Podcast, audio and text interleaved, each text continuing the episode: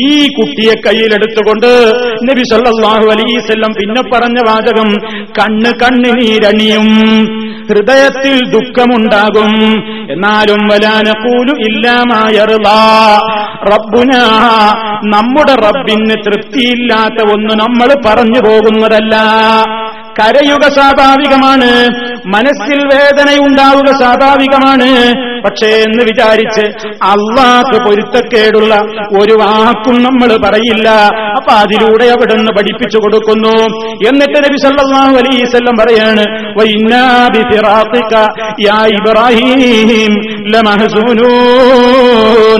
മോനെ നിന്റെ വേർപാടിൽ ഞങ്ങളൊക്കെ ദുഃഖിതർ തന്നെ. നിന്റെ വേർപാടിൽ ഞങ്ങൾക്ക് വല്ലാത്ത ദുഃഖമുണ്ട്. ഈ കാര്യം പറഞ്ഞിട്ട് മഹാന്മാരായ പണ്ഡിതന്മാർ ഈ സംഭവത്തെ വിശദീകരിച്ചപ്പോൾ പറഞ്ഞ കാര്യമാണ് നമ്മൾ മനസ്സിലാക്കേണ്ടത്. ഇവിടെ നബി സല്ലല്ലാഹു അലൈവല്ലം ഇബ്രാഹിം എന്ന കുഞ്ഞിനോട് സംസാരിക്കുന്ന ശൈലിയിൽ ആ കാര്യം പറയുന്നത്. ഈ കുട്ടിക്കത് മനസ്സിലാകുന്ന ഘട്ടമാണോ? നബി സല്ലല്ലാഹു അലൈവല്ലം സംസാരിക്കുന്നത് ഈ കുട്ടിക്ക് തിരിയുമോ? കാരണം രണ്ട് കാരണങ്ങളാൽ അത് തിരിയില്ല. ഒന്ന് കുഞ്ഞാണ് കൈക്കുഞ്ഞാണ് കേവലം ഒന്നൊന്നര വയസ്സ് മാത്രം പ്രായമുള്ള ശിശുവാണ്. രണ്ടാമത്തത് മരണത്തിന്റെ നേരമാണ്. ആ സമയത്ത് വലിയവർക്ക് പോലും എന്താണ് പറയുന്നതെന്ന് മനസ്സിലാക്കാൻ പറ്റാത്ത നേരമാണ്. അങ്ങനെയൊക്കെയുള്ള സന്ദർഭത്തിൽ പിന്നെ എന്തിനല്ലാന്റെ റസൂൽ ഇങ്ങനെ ഈ കുട്ടിയോട് സംസാരിക്കും പോലെ സംസാരിച്ചത് എന്തിനാണ് എന്ന് പറയുന്നിടത്ത് പണ്ഡിതന്മാര് പറയുകയാണ് ഈ ഹദീസിൽ നിന്ന് നമുക്ക് മനസ്സിലാക്കാൻ സാധിക്കും മറ്റൊരാളോട് സംസാരിക്കലും മറ്റൊരാളോട് സംസാരിക്കുന്നതിന്റെ കാര്യം മറ്റുള്ളവർക്ക് എത്തിച്ചു കൊടുക്കുക എന്ന ഉദ്ദേശവും ഉണ്ടാകുന്നു. സംസാരം ഒരാളോട് പഠിപ്പിക്കൽ മറ്റൊരാൾക്ക് സംസാരം ഒരാളോട് ഉദ്ദേശം മറ്റു ചിലരെ ഇത് ഈ ഹദീസിൽ നിന്ന് മനസ്സിലാക്കാം. എന്ന് പറഞ്ഞിട്ട് പറയുന്നു വക്കുല്ലും മിൻഹുമ. ഈ രണ്ട് കാര്യങ്ങളും മഅഖൂദും മിൻ മുഖാത്തബത്തിൻ നബി സല്ലല്ലാഹു അലൈഹി വസല്ലമ വലദഹു. ഈ കുട്ടിയോട് അഭിമുഖമായി സംസാരിച്ചതിൽ നിന്ന് നമുക്ക് പഠിക്കാൻ കഴിയും. ഏത് ഘട്ടത്തിൽ? ആ സന്ദർഭത്തിൽ ഈ കുട്ടിയുടെ സ്ഥിതി എന്താണ്? ലം യകുൻ മിമ്മൻ ഖിതാബ. കുട്ടിയോട് സംസാരിച്ചാൽ മനസ്സിലാകാത്ത അവസ്ഥയല്ലേ? രണ്ട് ന്യായീകരണങ്ങളുണ്ട്. അതിന് രണ്ട് കാരണങ്ങളുണ്ട്. അഹദുഹുമാ സിഹറുഹു ഒന്ന് കുട്ടി ചെറുതാണ്. മറ്റൊന്ന് മരണത്തിന്റെ നേരമാണ്. അപ്പൊ ഇവിടെ അള്ളാന്റെ റസൂൽ ഉദ്ദേശിച്ചത് എന്താണ്? ഇതൊക്കെ നമ്മൾ ഓരോന്ന് ഒപ്പിക്കാൻ ദുർവ്യാഖ്യാനിക്കുന്നതല്ല. ഇബിന് ഹജറുൽ അസ്കലാനി റഹ്മത്തുള്ളാഹി അലൈഹി ഈ ഹദീസ് വിശദീകരിച്ചപ്പോ പറഞ്ഞ കാര്യമാ പറയുന്നത്.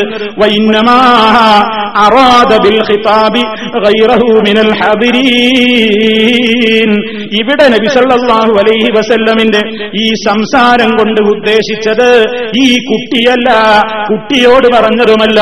മറിച്ച് ആ ഇബ്രാഹിം അല്ലാത്ത കുട്ടിയല്ലാത്ത മിനൽ ഹാദിരീൻ. ആ സദസ്സിൽ ഹാജരായിട്ടുള്ള മറ്റാളുകളെ പഠിപ്പിക്കലാണ്.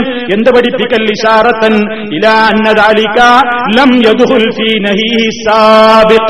മുമ്പ് നബി സല്ലല്ലാഹു അലൈഹി വസല്ലം സഹാബത്തിനോട് പഠിപ്പിച്ചിട്ടില്ലേ?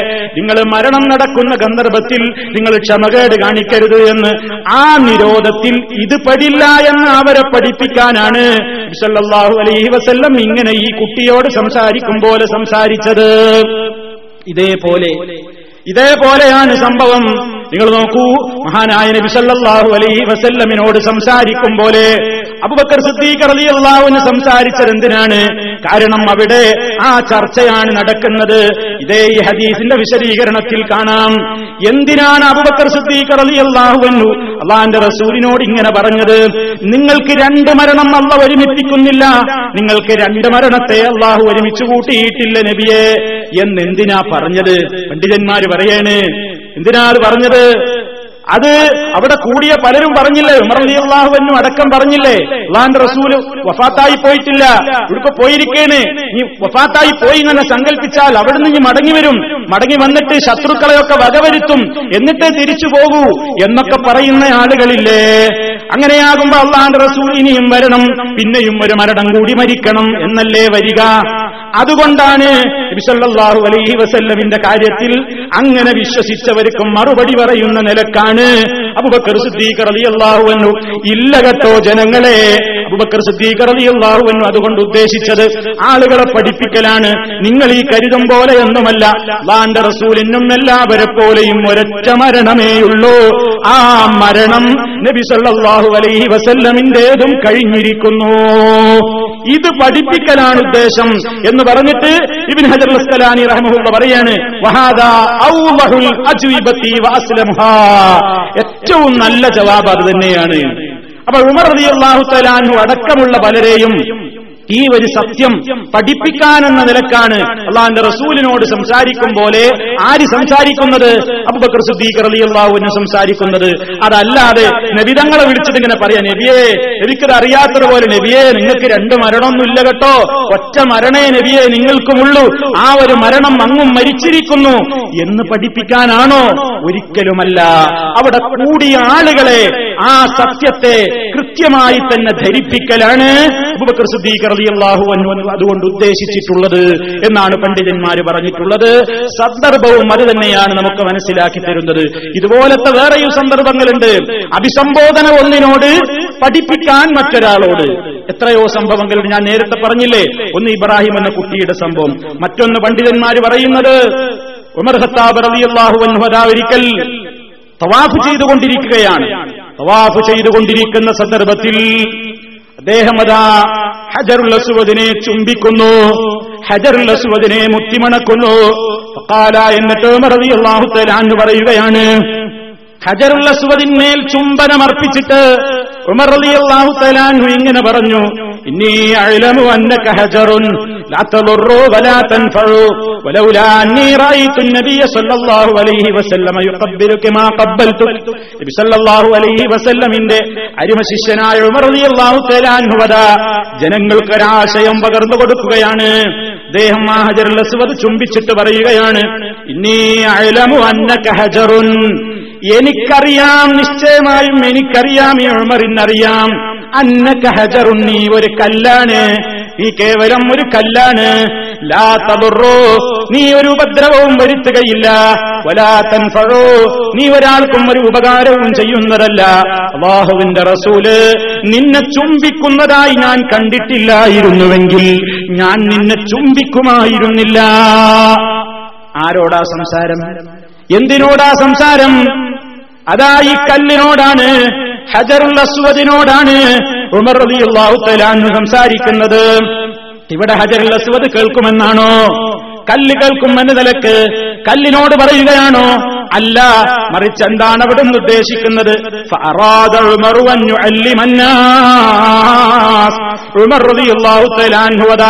ജനങ്ങളെ പഠിപ്പിക്കാൻ ഉദ്ദേശിച്ചതാണ്. ഈ കല്ല് ഈ കല്ലിൽ നിന്നൊരു ഉപകാരോപദ്രവൊന്നും കിട്ടൂല. ആ നിലയ്ക്ക് അങ്ങനെ ആരും കരുതിയിട്ട് അതിനെ ചുംബിക്കാനൊന്നും പോകരുത്. പിന്നെ എന്തിനാ അതിനെ മുത്തുന്നത്? അള്ളാന്റെ റസൂൽ മുത്തി ആ ഇത്തിബാവു റസൂൽ നമ്മളും പിൻപറ്റിക്കഴിഞ്ഞാൽ റസൂൽ സല്ലാഹു അലൈ വസ്ല്ലമിനെ പിൻപറ്റൽ നമ്മുടെ മേലും നിർബന്ധമാണ്. നബി സല്ലല്ലാഹു അലൈവല്ലം മുത്തി അതുകൊണ്ട് നമ്മളും മുത്തുന്നു ചുംബിക്കുന്നു. അതല്ലാതെ ഈ കല്ലെന്തെങ്കിലും ഉപകാരമോ ഉപദ്രവമോ ചെയ്യും എന്ന നിലക്കല്ല. എന്ന് കല്ലിനോട് പറയുന്നത് പോലെ ഉമർ സംസാരിക്കുകയാണ്. കല്ലിനോടാ പറയുന്നത് നീ ഒരു കല്ലാണ്. നീ ഉപകാരം ചെയ്യില്ല. നീ ഉപദ്രവം ചെയ്യില്ല. നിന്നെ ഞാൻ അള്ളാന്റെ റസൂൽ ചുംബിക്കുന്നത് കണ്ടിട്ടില്ലായിരുന്നെങ്കിൽ ഞാൻ നിന്നെ ചുംബിക്കില്ല. ഒക്കെ നീ നീ നിന്നെ എന്നൊക്കെയാ പറയുന്നത്. ഒരു സാധനത്തോടാ സംസാരിക്കുന്നത്. കല്ല് കേൾക്കുമോ? കല്ലിനോട് പറഞ്ഞതാണോ? ഒരിക്കലുമല്ല. അബൂർ ഉമർ റളിയല്ലാഹു തആല അൻഹുവിന്റെ കൂടെ തവാഫ് ചെയ്തുകൊണ്ടിരിക്കുന്ന മറ്റു സഹാബിമാർക്ക് ഈ കൃത്യമായ ആശയത്തെ പഠിപ്പിച്ചതാണ്. നോക്കൂ നിങ്ങൾ. അവിടെയും അത് കേൾക്കുക എന്ന നിലക്കല്ല. ഒരാളോട് അഭിസംബോധന ചെയ്യുന്ന ശൈലിയിൽ കേൾക്കുമ്പോഴേക്ക് അയാൾ കേൾക്കാനാണ് വിളിച്ച് സഹായം തേടിയതാണ് എന്നൊക്കെ ഇങ്ങനെ ഓരോരുത്തർ എന്താണ് ശിർക്കിന് ഒരു ന്യായീകരണം കിട്ടാൻ തെരഞ്ഞു തെരഞ്ഞു നടക്കുമ്പോ ഓരോന്നോരോന്ന് തേടിപ്പിടിക്കുന്ന കോലമാണിത്. നിങ്ങൾ നോക്കൂ നബിസല്ലാഹു അലൈഹി വസല്ലമത നമുക്കൊരു പ്രാർത്ഥന പഠിപ്പിച്ചിരുന്നില്ലേ? ഹിലാൽ കാണുന്ന നേരത്ത് നിലാവ് കാണുന്ന നേരത്ത് ഉദയ ചന്ദ്രനെ കാണുന്ന നേരത്ത് പിറവി കാണുന്ന നേരത്ത് നമ്മളോടെന്താ പറയാൻ പറഞ്ഞത്?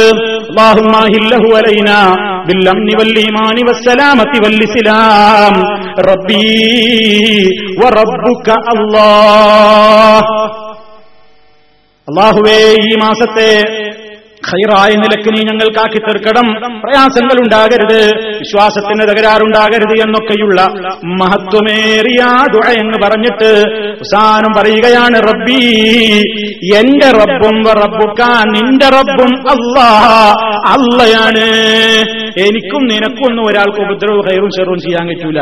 അല്ലയാണ് തീരുമാനിക്കുന്നത്. എന്ന് ചന്ദ്രനെ നോക്കിയിട്ടാ പറയുന്നത്. അപ്പൊ ചന്ദ്രനെ വിളിച്ചു പ്രാർത്ഥിച്ചതാണോ? ചന്ദ്രനോട് സംസാരിച്ചതാണോ? അല്ല. ആശയം അവിടെയും അതാണ്. നിങ്ങൾ നോക്കൂ. അവിടെയും അത് കേൾക്കാനല്ല. അത് കേൾക്കാനല്ല.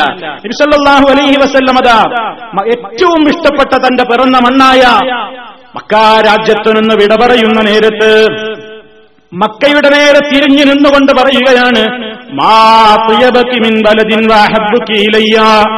എത്ര നല്ല രാജ്യമാണ് മക്ക. എത്ര നല്ല രാജ്യമാണ് നീ. എനിക്കേറെ ഇഷ്ടപ്പെട്ട മണ്ണാണ് നീ. ഒലൗല അന്ന സകൻതു ഗൈറകി. അല്ലാഹുവിന്റെ റസൂൽ പറയുകയാണ് നിന്നിൽ നിന്ന് നിന്നിൽ നിന്ന് എന്റെ ജനങ്ങൾ എന്നെ പുറത്താക്കിയിട്ടില്ലായിരുന്നുവെങ്കിൽ മറ്റൊരു സ്ഥലത്ത് നീയല്ലാത്ത മറ്റൊരു സ്ഥലത്ത് ഞാൻ പോയി പാർക്കുമായിരുന്നില്ല. അപ്പൊ എന്താ? മക്കയിലെ കല്ലും മണ്ണും പർവതങ്ങളും ഒക്കെ കേൾക്കാൻ വേണ്ടി പറഞ്ഞതാണോ? അപ്പൊ ഇതൊക്കെ ഒരു അഭിസംബോധന കേൾക്കുമ്പോഴേക്ക് അത് വിളിച്ചു തേടിയതാണ് അല്ലെങ്കിൽ സഹായം തേടിയതാണ് എന്ന പ്രചരണത്തിൽ കഴമ്പില്ല എന്നാണ് ഞാൻ പറയുന്നത്.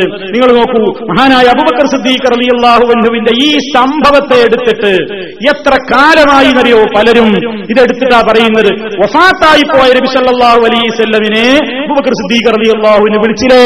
എന്നിട്ട് പറഞ്ഞില്ലേ? എന്നിട്ട് പറഞ്ഞില്ലേ എന്നാ പറയുന്നത്? അപ്പൊ അതുകൊണ്ട് അബുബക്കർ സിദ്ദീഖ് റലിയല്ലാഹുവനും അടക്കമുള്ള സഹാബിമാര് വഫാത്തായിപ്പോയ റസൂൽ സല്ലാഹു അലൈഹി സ്വല്ലമിനെ വിളിച്ചു പറഞ്ഞിട്ടുണ്ടെങ്കിൽ നമുക്കും അള്ളാഹുവിന്റെ റസൂലിനോട് വിളിച്ചു പറയേണ്ടതുണ്ട്.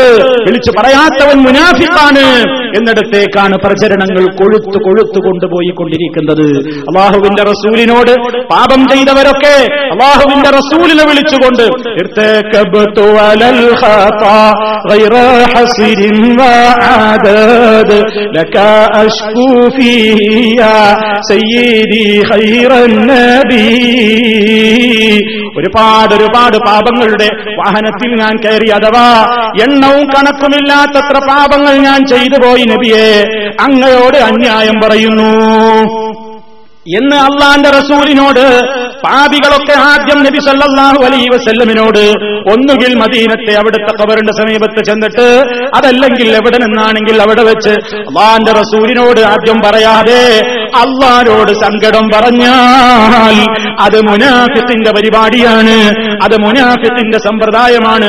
മോമിനാണോ എങ്കിൽ പാപം ചെയ്തു കഴിഞ്ഞാൽ ഉടനെ വിളിക്കണം റസൂലുള്ളാനെ വിളിച്ചുകൊണ്ട് പറയണം.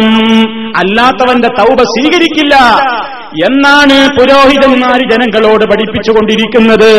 ഓ സഹോദരന്മാരെ എന്തുമാത്രം വലിയ ദുർവ്യാഖ്യാനമാണ് നടത്തിക്കൊണ്ടിരിക്കുന്നത്. അതുകൊണ്ട് പ്രിയപ്പെട്ടവരെ ഈ സന്ദർഭത്തിൽ നിന്ന് പോലും ബുബക്കർ സിദ്ദീഖ് റളിയല്ലാഹു തആലാഹു അതാ നബി സല്ലല്ലാഹു അലൈഹി വസല്ലമിനെ വിളിച്ചുകൊണ്ട് സങ്കടം പറഞ്ഞതാണ്. അതുകൊണ്ട് വഫാത്തായി പോയ നബിയെ അടക്കമുള്ളവരെ നമുക്ക് വിളിക്കാമെന്ന് പറയുന്ന ആളുകളുടെ വാദങ്ങൾ ദുർവ്യാഖ്യാനമാണ്. സത്യത്തിന് നിരക്കാത്തതാണെന്ന് ഈ സന്ദർഭത്തിൽ പ്രത്യേകമായി ഓർമ്മപ്പെടുത്തുന്നു. ഇനി സഹോദരന്മാരെ അത് നമ്മൾ സാന്ദർഭികമായി പറഞ്ഞതാണ്. നബിസല്ലാഹു അലൈഹി സെല്ലമിന്റെ വഫാത്ത് സ്ഥിരീകരിച്ചു. അധീനയിൽ മുഴുവൻ വളരെ ശോകമുഖമായ ഒരു അന്തരീക്ഷമാണ്. ഇനി എല്ലാവരും ആലോചിക്കുന്നത് അതാ നേതാവ് പോയല്ലോ നബി സല്ലല്ലാഹു അലൈഹി സെല്ലം വഫാത്തായി എന്ന് ഉറപ്പായല്ലോ. ഇനിയിപ്പോ നേതാവ് വേണ്ടേ? ഇമാമത്ത് നിൽക്കാൻ ആൾ വേണ്ടേ ഓരോ കാര്യത്തിനും നേതാവ് വേണമല്ലോ.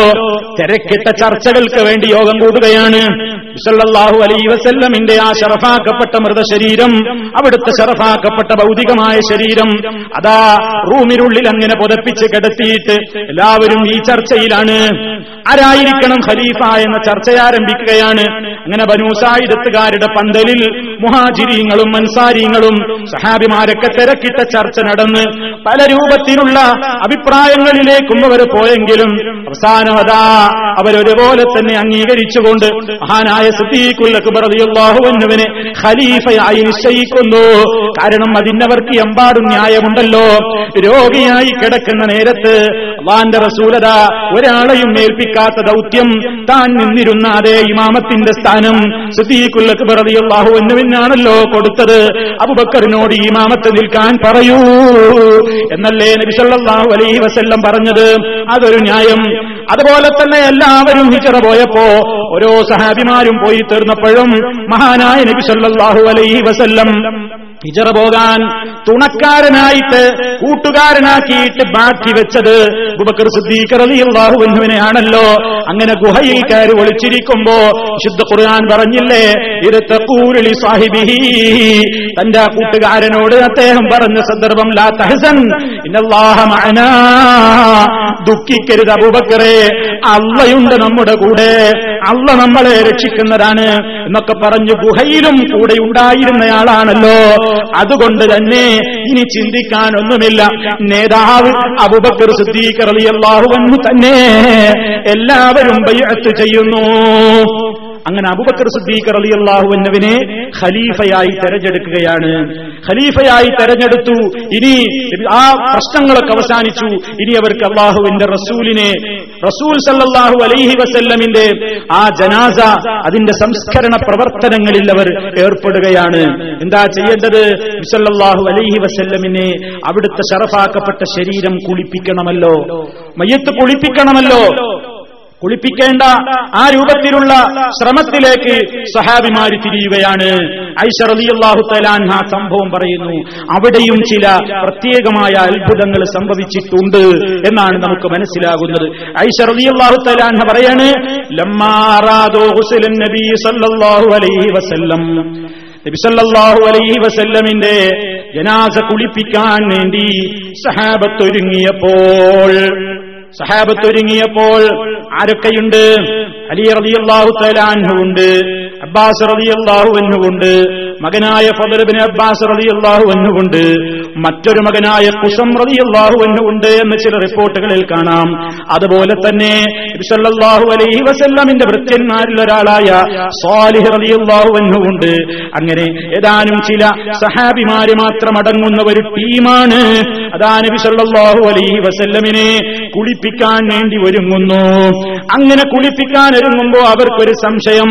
അവർ തമ്മ തമ്മിൽ പറയാൻ തുടങ്ങി. അല്ലാഹി അലൈഹി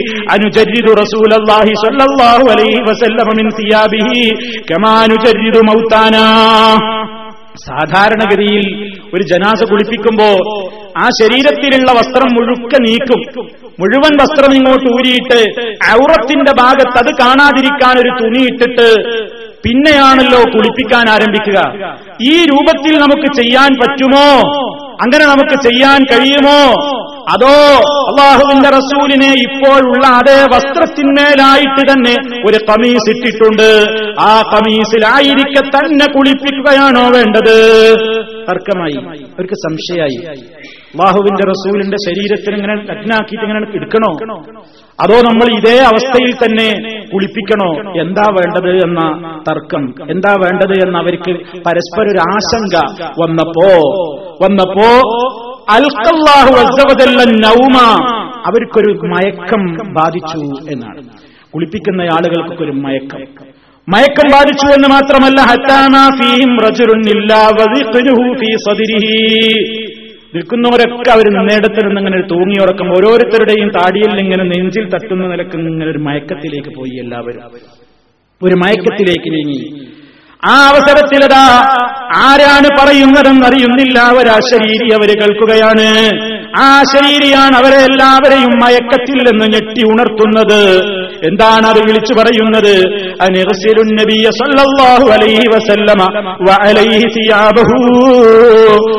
റസൂലിന്റെ വസ്ത്രം നിങ്ങൾ നീക്കണ്ട. അങ്ങനെ തന്നെ കുളിപ്പിച്ചോളൂ. അങ്ങനെ വസല്ലം. അങ്ങനെ അവർ റസൂലിന്റെ അടുത്തേക്ക് ചെന്നു. ആ കമീസ് ഇട്ട നിലയിൽ തന്നെ അവർ നബി സല്ലാഹു അലൈഹി വസല്ലമിനെ കുളിപ്പിച്ചു. കമീസ് ആ കമീസിന്റെ മീതെ കൂടി വെള്ളം കോരി ഒഴിക്കാൻ തുടങ്ങി. അതുപോലെ തന്നെ അവരുടെ കൈ കൊണ്ട് നേരിട്ട് അവിടുത്തെ ശരീരത്തിൽ സ്പർശിക്കാതെ ആ കമീസിന്റെ മുകളിലൂടെ ആയിക്കൊണ്ട് അവർ തേച്ച് കഴുകാൻ തുടങ്ങി. എന്ന് നമുക്ക് ഹദീഫിൽ കാണാം. അബൂദാബൂദ് റിപ്പോർട്ട് ചെയ്തിട്ടുള്ള ഹദീഫിൽ നമുക്കിത് കാണാം. അങ്ങനെ ആയിഷ റബിയുള്ളാഹു തലാൻ അവിടെ വെച്ച് പറഞ്ഞു എന്നാണ്. ഐഷ ബീവി ഈ രംഗം കണ്ടപ്പോൾ ഐഷ റളിയല്ലാഹു തലാൻ അതിനെ സംബന്ധിച്ച് പറഞ്ഞു വരാൻ പോകുന്ന സംഗതികൾ മുമ്പേ അറിഞ്ഞിരുന്നുവെങ്കിൽ വരാൻ പോകുന്ന സംഗതികൾ മുമ്പേ അറിഞ്ഞിരുന്നുവെങ്കിൽ അള്ളാഹുവിന്റെ റസൂലിനെ അവിടുത്തെ ഭാര്യമാരല്ലാതെ കുളിപ്പിക്കുമായിരുന്നില്ല. അള്ളാഹുവിന്റെ റസൂലിനെ അവിടുത്തെ ഭാര്യമാരല്ലാതെ കുളിപ്പിക്കുമായിരുന്നില്ല. ഭാര്യമാരെ സംബന്ധിച്ചിടത്തോളം അവർക്ക് കാണുന്നതിന് പരിധിയില്ല. ഭർത്താവിന് ഭാര്യയെ കുളിപ്പിക്കാം. ഭാര്യയ്ക്ക് ഭർത്താവിനെ കുളിപ്പിക്കാം. അവിടെ ഔറത്ത് കാണുന്ന ഒരു പ്രശ്നമില്ല. തൊടുന്ന പ്രശ്നം വരുന്നില്ല. അലി അള്ളാഹു തലാന്ന് പറഞ്ഞതിന്റെ ചുരുക്കം അതായിരിക്കാം എന്ന് പണ്ഡിതന്മാർ പറയുന്നു. അതായത് വിസല്ലാഹു അലൈഹി വസല്ലമിനെ അങ്ങനെയാണെങ്കിൽ നമുക്ക് തന്നെ ഞങ്ങൾക്ക് തന്നെ ഭാര്യമാർക്ക് തന്നെ കുളിപ്പിക്കാമായിരുന്നല്ലോ എന്നവര് അതിനെ സംബന്ധിച്ച് പിന്നീട് പറയുകയുണ്ടായി എന്ന് ചില റിപ്പോർട്ടുകൾ നമുക്ക് കാണാൻ സാധിക്കും. ഇവിടെ നമ്മൾ ഇതിൽ നിന്ന് പല കാര്യങ്ങളും നമുക്ക് മനസ്സിലാക്കാറുണ്ട്. ഒരാൾ ജനാസ കുളിപ്പിക്കുന്ന സന്ദർഭത്തിൽ ജനാസ കുളിപ്പിക്കാൻ ഭാര്യക്ക് ഭർത്താവിനെ കുളിപ്പിക്കാമോ? ഭർത്താവിന് ഭാര്യയെ കുളിപ്പിക്കാമോ? അതൊക്കെ പലർക്കും ഇന്നും തീരാത്തൊരു സംശയമാണ്. ധൈര്യമുണ്ടെങ്കിൽ അതിന് കഴിവും അറിവുമൊക്കെ ഉണ്ടെങ്കിൽ അങ്ങനെ ചെയ്യുന്നതിന് ഒരു വിരോധവുമില്ല. നമ്മൾ മുമ്പ് ഈ വിഷയം പറഞ്ഞപ്പോൾ തന്നെ പറഞ്ഞിട്ടുണ്ട്. ബാഹുവിന്റെ റസൂൽ ഐഷ റളിയല്ലാഹു തആലാൻഹയോട് പറഞ്ഞിട്ടുണ്ട് ആയിഷ എനിക്ക് മുമ്പ് നീയാണ് വഫാത്താകുന്നതെങ്കിൽ നിന്റെ ജനാസ ഞാൻ കുളിപ്പിക്കും. ഭർത്താവിന് ഭാര്യയെ കുളിപ്പിക്കാം ഭാര്യയ്ക്ക് ഭർത്താവിനെ കുളിപ്പിക്കാം. പക്ഷേ സമൂഹത്തിൽ ഇന്നും ചില ധാരണകൾ നിലനിൽക്കുന്നു. മരണത്തോടുകൂടെ തമ്മിലുള്ള ബന്ധം പിരിഞ്ഞിരിക്കുന്നു. തൊലാക്ക് ചെല്ലപ്പെട്ടതുപോലെയാണ്. പിന്നെ അന്യ പെണ്ണും ആണുമാണ്. കാണാൻ പോലും പാടില്ല. എന്നിട്ടല്ലേ തൊടലും കഴുകലും കുളിപ്പിക്കലും ഒക്കെ അങ്ങനെ വിശ്വസിക്കുന്നവരുണ്ട്. അത് അസ്ഥാനത്താണ് അത് അബദ്ധധാരണയാണ് എന്ന് സാന്ദർഭികമായി ഈ ഘട്ടത്തിലും എന്റെ സഹോദരങ്ങളെ ഓർമ്മപ്പെടുത്തുകയാണ്. അങ്ങനെ കുളിപ്പിക്കുന്ന സന്ദർഭത്തിൽ അലി റളിയല്ലാഹു തലാൻഹുവിനെ പോലെയുള്ള സഹാബിമാരൊക്കെ അലി റളിയല്ലാഹു എന്ന് പറയുന്നുണ്ട് വാന്റെ റസൂലിനെ കുളിപ്പിച്ചുകൊണ്ടിരിക്കുമ്പോ മയ്യത്തിൽ നിന്ന് സാധാരണ പുറത്തു വരുന്ന ഏതെങ്കിലും നിരക്കുള്ളവർ ദുഷിച്ച മണമില്ല. എന്തെങ്കിലും ഒരു ദുഷിച്ചത് പുറത്ത് വരുന്നില്ല. ഒന്നും കാണുന്നില്ലല്ലോ. കാനത്തയ്യബൻ അലൈഹി വസല്ലമ ഹയ്യൻ ജീവിച്ചിരിക്കുമ്പോഴും നബി സല്ലാഹു അലൈഹി വസല്ലം ശുദ്ധമായത് തന്നെ വഫാത്തായപ്പോഴും വാന്റെ റസൂര് പരിശുദ്ധിയിൽ തന്നെ. ഒന്നും അങ്ങനത്തതൊന്നും ഒന്നും കാണാൻ കഴിയുന്നില്ല. അങ്ങനെ ആ കുളിപ്പിക്കൽ മഹനീയമായ ഭാഗ്യം ആ കർമ്മം സഹബാക്കിറാം അത് നടത്തി. അതിന്റെ ശേഷം ചെയ്യേണ്ടത് സാധാരണ പോലെ കഫൻ ചെയ്യലാണ് കഫൻ ചെയ്യുകയാണ്. ഐഷറലി അള്ളാഹു തലാൻഹ തന്നെ ആരെങ്കിലും പറയുന്നു എന്ന റസൂൽ അലൈഹി വസല്ലമ കുഫിന ഫീ അസ്വാബിൻ യമാനിയത്തിൻ സഹൂലിയത്തിൻ മിൻ കുർസുഫിൻ ലൈസ ഫീഹിന്ന വലാ അലൈഹി അതാ മൂന്ന് വസ്ത്രത്തിലായിക്കൊണ്ട് വെളുത്ത നല്ല തൂവെള്ള വസ്ത്രത്തിൽ മൂന്നെണ്ണത്തിലായിക്കൊണ്ടാണ് നബി സല്ലല്ലാഹു അലൈഹി വസല്ലമിനെ കഫൻ ചെയ്തത്. അതിൽ കമീസോ തലപ്പാവോ ഇല്ലായിരുന്നു. അതില്ലാത്ത മൂന്ന് വസ്ത്രമായിട്ടാണ് നബി സല്ലല്ലാഹു അലൈഹി വസല്ലമിനെ കഫൻ ചെയ്തത്. ആ ആ മൃതശരീരം അവിടുത്തെ ശറഫാക്കപ്പെട്ട ശരീരം മൂന്ന് തുണിയിലാണ് പൊതിയപ്പെട്ടത് എന്ന് ഐഷറിയാഹു തലാൻഹ തന്നെ നമുക്ക് പഠിപ്പിച്ചു തരുന്നു. ഇത് നമുക്കറിയാനുള്ളത് അവിടുത്തെ ജനാസ നമസ്കാരത്തെ സംബന്ധിച്ചാണ്. ഇബ്സല്ലാഹു അലൈഹി വസല്ലമിന്റെ മേലിൽ ജനാസ നമസ്കാരം നടന്നുപോയില്ലേ എന്നൊക്കെ പലരും പല അഭിപ്രായ വ്യത്യാസങ്ങളും പറഞ്ഞിട്ടുണ്ട്. ഈ അഭിപ്രായ വ്യത്യാസങ്ങളൊക്കെ എടുത്തുദ്ധരിച്ചുകൊണ്ട് മഹാന്മാരായ പണ്ഡിതന്മാര് പറയാണ് മഹാഭൂരിപക്ഷം പണ്ഡിതന്മാരും പറഞ്ഞത് ശരിയായ അഭിപ്രായം എന്താണ്? അന്നഹും സല്ലു അലൈഹി. സഹാബത്ത് നബിസല്ലാഹു അലൈസല്ലമിന് വേണ്ടി ജനാസ നമസ്കരിച്ചു പക്ഷേ ജമാഅത്തായി നിർവഹിച്ചിട്ടില്ല. ജമാഅത്തായി നമസ്കരിച്ചിട്ടില്ല. അവിടെയുണ്ടായിരുന്ന സഹാബാക്കൾ മുഴുവനും ജനാസ നമസ്കരിച്ചത്. ഒറ്റക്കൊറ്റക്കാണ് ഓരോരുത്തരും നമസ്കരിച്ചത്. ഓരോ ടീം ഇങ്ങനെ റൂമിലേക്ക് കടന്നു വരും. അവരൊക്കെ ഒറ്റക്കൊറ്റക്ക് നമസ്കരിക്കും. അവർ പിരിഞ്ഞു പോകും. മറ്റൊരു ടീം കടന്നു വരും. അപ്രകാരം അവരും നമസ്കരിക്കും. അങ്ങനെ ആണുങ്ങളൊക്കെ നമസ്കരിച്ച് തീർന്നപ്പോ സുമ്മദഹലത്തിൻ റിജാൽ പുരുഷന്മാർക്ക് ശേഷമതാ സ്ത്രീകളും പ്രവേശിച്ചുകൊണ്ട് നമസ്കരിക്കുന്നു. പിന്നീട് കുട്ടികളും നമസ്കരിക്കുന്നു. അങ്ങനെയാണ് ഉണ്ടായത്. അതാണ് ശരിയായ അഭിപ്രായം എന്ന് പണ്ഡിതന്മാർ രേഖപ്പെടുത്തുകയാണ്. സ്ത്രീകൾ മയ്യത്തസ്കരിക്കേണ്ടതില്ല. അവർ മയ്യത്തസ്കരിക്കാൻ പാടില്ല.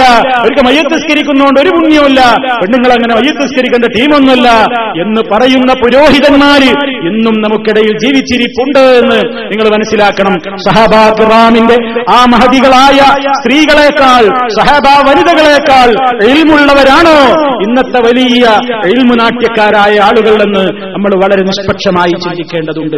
ഇന്നും ഒരു ആവശ്യമില്ലാത്ത വിവാദം നമ്മുടെ നാടുകളിൽ കത്തി നിൽക്കുകയാണ്. സ്ത്രീകൾ മയ്യത്തസ്കരിക്കാൻ പാടുണ്ടോ അല്ലേ അതിനെ എതിർക്കുന്ന ഒരു വിഭാഗം ആളുകൾ എന്തൊരു കഷ്ടമാണ് എന്തിനെയും തടയുന്ന എന്തിനും അഭിപ്രായ വ്യത്യാസമുണ്ടാക്കിക്കൊണ്ട് ഇസ്ലാമിൽ അംഗീകൃതമായ തത്വങ്ങൾക്ക് നേരെ പാടില്ലാതയങ്ങളുമായി വരുന്ന ആളുകൾ ഏത് കാലഘട്ടത്തിലുമുണ്ട്? ബാഹു എല്ലാവരുടെയും മനസ്സുകളെ നന്നാക്കട്ടെ എന്ന് ദുആ ചെയ്യുക. ഇനി സഹോദരന്മാരെ ഇനി പിന്നീടുണ്ടായ അങ്ങനെ ഇതൊക്കെ കഴിഞ്ഞ് അതിന്റെ ശേഷമുണ്ടായ ഒരു ചർച്ച എന്താണ്? എവിടെ മറമാടണം? എവിടെയാണ് അവിടത്തേക്ക് കബറൊരുക്കേണ്ടത് എന്നതാണ് പിന്നെ സഹാബാക്കൾക്കിടയിലുണ്ടായിരുന്ന തർക്കം. എവിടെ കഫൻ എവിടെ മറമാടണം പലരും പല അഭിപ്രായങ്ങൾ പറഞ്ഞു. ചിലർ പറഞ്ഞു മക്കയിലല്ലേ അവിടുന്ന് ജനിച്ചത്? അതുകൊണ്ട് ജനാസ മക്കയിലേക്ക് കൊണ്ടുപോകാം. അവിടെ കബറടക്കാം. ചിലർ പറഞ്ഞു എല്ലാവരും അടങ്ങുന്ന പൊതു ശ്മശാനമുണ്ടല്ലോ ഇവിടെ മദീനയിൽ അവിടെയാവട്ടെ അവിടെ മറമാടാം എന്ന് പറഞ്ഞു. പലരും പല അഭിപ്രായങ്ങളുമൊക്കെ പറഞ്ഞു. പല അഭിപ്രായങ്ങളും പറഞ്ഞപ്പോ ആ ഘട്ടത്തിൽ മഹാനായ അബുബക്കർ സുദ്ദീഖ് റളിയല്ലാഹു തലാനു ഐഷ റളിയല്ലാഹു തലാൻഹ ആ രംഗം പറയുകയാണ്. അള്ളാഹുവിന്റെ റസൂൽ വഫാത്തായപ്പോൾ മറമാടേണ്ടുന്ന കാര്യത്തിൽ അവർക്കിടയിൽ തർക്കമായി. ഫഖാല അബൂബക്കർ അബൂബക്കർ സുദ്ദീഖ് റളിയല്ലാഹു അൻഹു പറഞ്ഞു സമിഅതു മിൻ റസൂലില്ലാഹി സ്വല്ലല്ലാഹു അലൈഹി വസല്ലമ ശൈആ മാ നസീതുഹു ഖാല മാ ഖബലല്ലാഹു നബിയൻ ഇല്ലാ ഫിൽ മൗദിഇൽ الذي يحب أن يدفن فيه. അബൂബക്കർ സിദ്ദീഖ് എന്ന് പറയുകയാണ് ജനങ്ങളെ ഞാൻ അള്ളാന്റെ റസൂലിൽ നിന്ന് ഒരു കാര്യം കേട്ടത് ഇപ്പോഴും മറന്നിട്ടില്ല. നിങ്ങൾ തർക്കിക്കണ്ട. ഞാനൊരു കാര്യം അള്ളാന്റെ റസൂലിൽ നിന്ന് മുമ്പേ കേട്ടത് ഞാൻ മറക്കാതെ എന്റെ ഓർമ്മയിലുണ്ട്. അതെന്തെന്നല്ലേ? അള്ളാഹു ഏതൊരു നബിയെയും വഫാത്താക്കുന്നത് ഇല്ലാ. എവിടെയാണോ മറമാടപ്പെടേണ്ടതെങ്കിൽ ആ സ്ഥലത്താണ് അവർ മരിച്ചു വീഴുക. എവിടെയാണോ അവർ മറമാടപ്പെടാൻ ആഗ്രഹിക്കപ്പെടുന്നതെങ്കിൽ എവിടെയാണോ ഉദ്ദേശിക്കപ്പെടുന്നതെങ്കിൽ ആ സ്ഥലത്തായിരിക്കും അവിടെ വെച്ചായിരിക്കും അവരുടെ റോഷ പിടിക്കപ്പെടുക. ഇത് ഞാൻ കേട്ടിട്ടുണ്ട്. അങ്ങനെ അബൂബക്കർ സിദ്ദീഖ് കൽപ്പന പ്രകാരം അവിടുന്ന് കിടന്നിരുന്ന ആ വിരിപ്പ് അങ്ങോട്ട് നീക്കിയിട്ട് ആ വിരിപ്പിൽ അതേ സ്ഥാനത്ത് തന്നെ കബർ കുഴിച്ചിട്ട് അവിടെയാണ് അലൈഹി റൂമിലായിരിക്കുകയാണല്ലോ ആ ഹുജറയിലായിരിക്കയാണല്ലോ അന്ത്യനിമിഷം കഴിഞ്ഞു പോയത് ആ സ്ഥലത്താണ് അവിടുത്തേക്ക് വേണ്ടി ഖബർ ഒരുങ്ങിയത്. എന്ന് നമുക്ക് വളരെ കൃത്യമായി തന്നെ മനസ്സിലാക്കാൻ സാധിക്കും. ഇനി സഹോദരന്മാരെ അതുമായി ബന്ധപ്പെട്ടുകൊണ്ടുള്ള വേറെയും ചില കാര്യങ്ങൾ നമുക്ക് വിശദീകരിക്കുവാനുണ്ട്. ഇൻഷാ അള്ളാ ഇതിന്റെ മറ്റ് ചില വശങ്ങൾ കൂടി നമുക്ക് ചർച്ച ചെയ്യാനുണ്ട്. നമുക്കത് അടുത്ത അവസരത്തിലേക്ക് നീട്ടിവെക്കുകയാണ്. അറഹമുറാഹമീനായ നാഥൻ അള്ളാഹുവിന്റെ റസൂൽ ഈ ലോകത്തിന് കാണിച്ചതെന്ന ഉത്തമമായ ആ മാതൃകകളെ മുഴുവനും പിൻപറ്റിക്കൊണ്ട് അവിടുത്തോട് മഹബത്ത് പ്രകടിപ്പിച്ചുകൊണ്ട് അവിടുത്തെ സ്നേഹിച്ചുകൊണ്ട് ഇസ്ലാമികമായ പാതയിൽ മുന്നേറുന്ന നല്ലവരിൽ നമ്മെ ഓരോരുത്തരെയും ഉൾപ്പെടുത്തി അനുഗ്രഹിക്കുമാറാകട്ടെ. നമ്മിൽ വന്നുപോയിട്ടുള്ള വീഴ്ചകൾ അള്ളാഹു പുറത്തു തരുമാറാകട്ടെ. മാരകമായ രോഗങ്ങളിൽ നിന്നും സഹിക്കാനാവാത്ത പരീക്ഷണങ്ങളിൽ നിന്നും അള്ളാഹു നമ്മെ ഏവരെയും കാത്തുരക്ഷിക്കുമാറാകട്ടെ. ഇമാനോടുകൂടിയുള്ള അന്ത്യം നമുക്ക് വിധിക്കുമാറാകട്ടെ. റബ്ബന തഖബ്ബൽ മിന്ന. إنك أنت السميع العليم. وتب علينا إنك أنت التواب الرحيم. واغفر لنا إنك أنت الغفور الرحيم. توفنا مسلمين والحقنا بالصالحين. اللهم صل على محمد وعلى آل محمد. والسلام عليكم ورحمة الله وبركاته.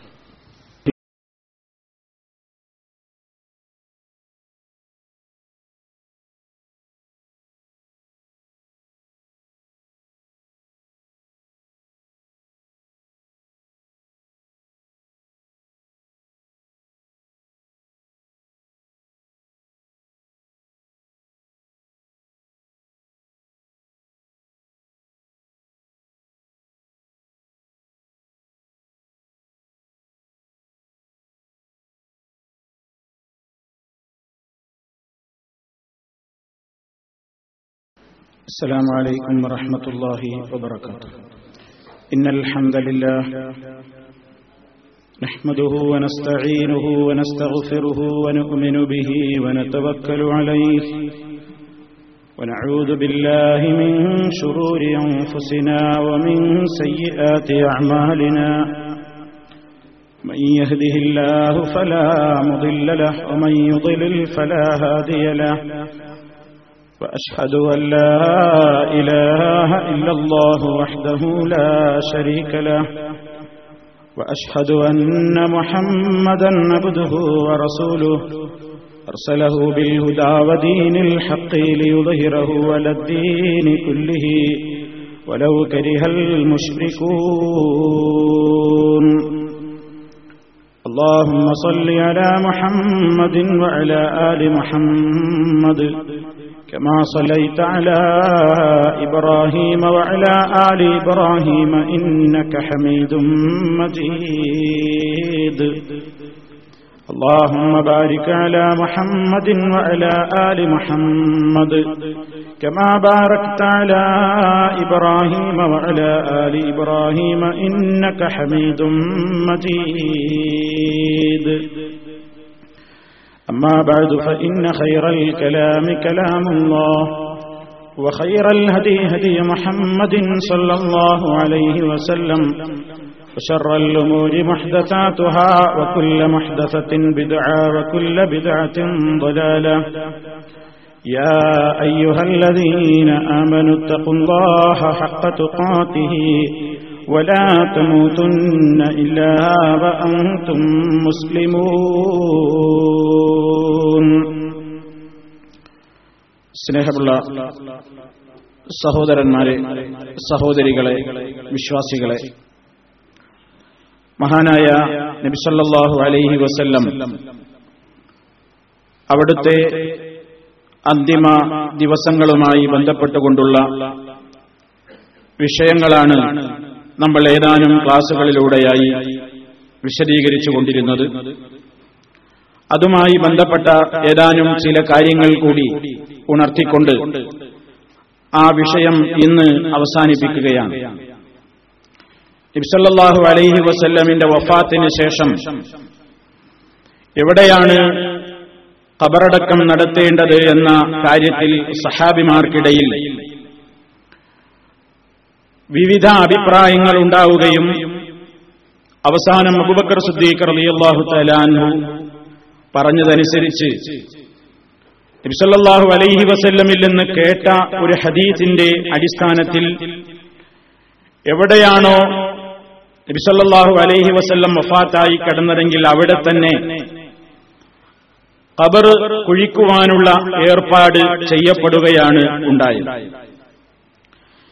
ഇങ്ങനെ ഖബർ കുഴിക്കാനുള്ള തീരുമാനം ആയപ്പോഴുമുണ്ടായി ചില അഭിപ്രായ വ്യത്യാസങ്ങൾ. ഏത് രൂപത്തിലുള്ള ഖബറാണ് ഒരുക്കേണ്ടത് എന്നതാണ് ഉണ്ടായ അഭിപ്രായ വ്യത്യാസം. ഖബർ രണ്ട് രൂപത്തിലുണ്ട്. ഒന്ന് നമ്മുടെയൊക്കെ നാടുകളിൽ കാണുന്ന ഒരു മേൽക്കുഴിയും അതിന്റെ അടിയിൽ തന്നെ ഒരു ചെറിയ കുഴിയും കുത്തുന്ന സമ്പ്രദായം. മറ്റൊരു രീതി ഇവിടങ്ങളിലെല്ലാം കാണുന്ന സമ്പ്രദായമാണ്.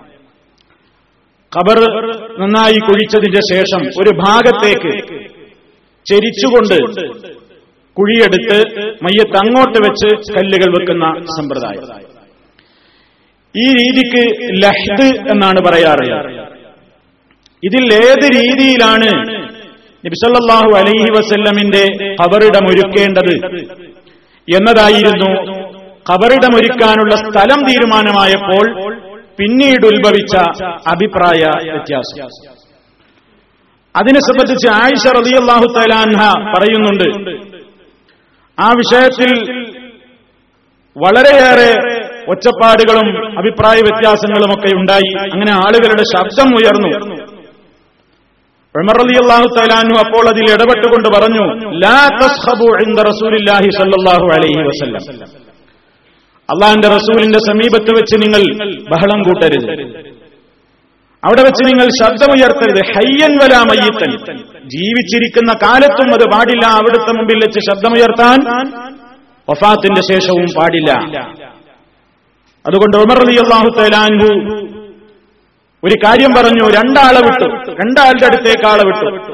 രണ്ട് രൂപത്തിൽ കവർ വിളിക്കുന്ന ആളുകളുടെ അടുത്തേക്കും ആളെ വിട്ടു. ആരാണ് ആദ്യം വരുന്നതെങ്കിൽ അവർക്കാണ് തീരുമാനം. ആദ്യമായി എത്തിയത് ലഹദ് രീതിയിൽ അഥവാ ഖബറിന്റെ ഒരു ഭാഗത്തേക്ക് ചരിച്ച് ലഹദ് രൂപത്തിൽ ഖബർ കുഴിക്കുന്ന വ്യക്തിയായ അബൂ തൽഹത്ത് റളിയല്ലാഹു തലാൻഹുവാണ് എത്തിയത് എന്ന് ചരിത്രത്തിൽ എന്ന് മനസ്സിലാകുന്നു. എന്തായാലും ആ നിലക്കാണ് ഖബറിടം ഒരുക്കിയത്.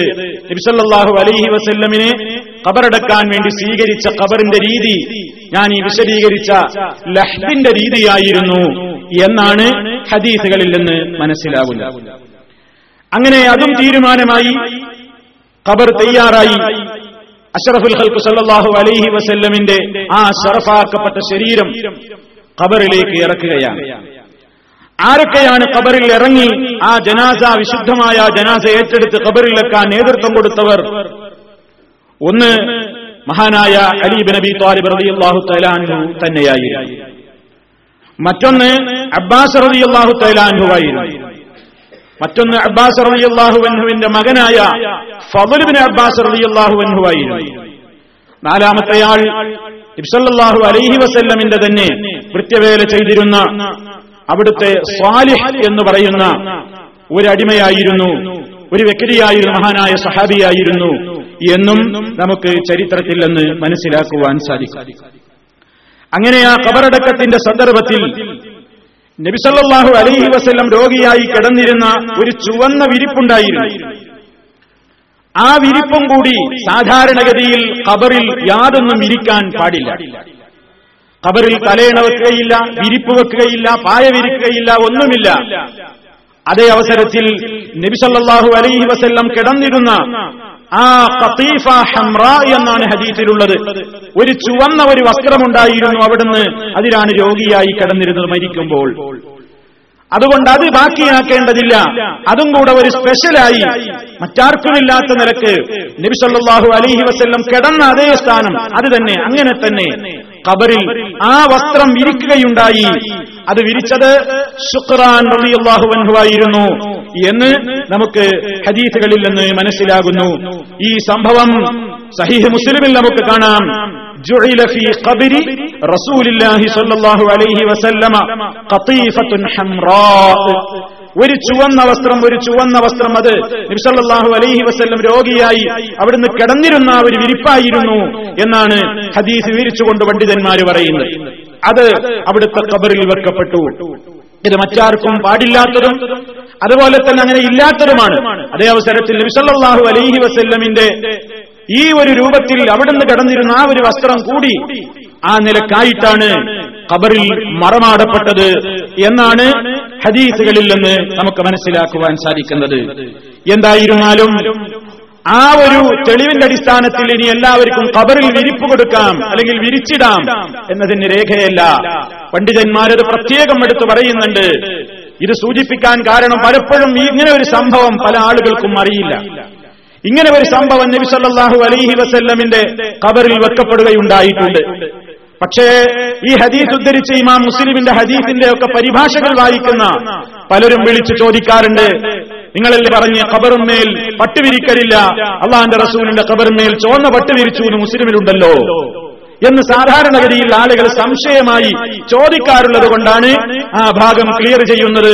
അത് ഖബറെടുത്ത് ശേഷം ഖബറിന്റെ മേലെ വിരിച്ചതല്ല. നബിസല്ലാഹു അലൈഹി വസല്ലമിന്റെ ഖബറിൽ ആ മണ്ണിൽ വിരിച്ച് അതിന്മേലാണ് അവിടുത്തെ ജനാസ വെച്ചിട്ടുള്ളത്.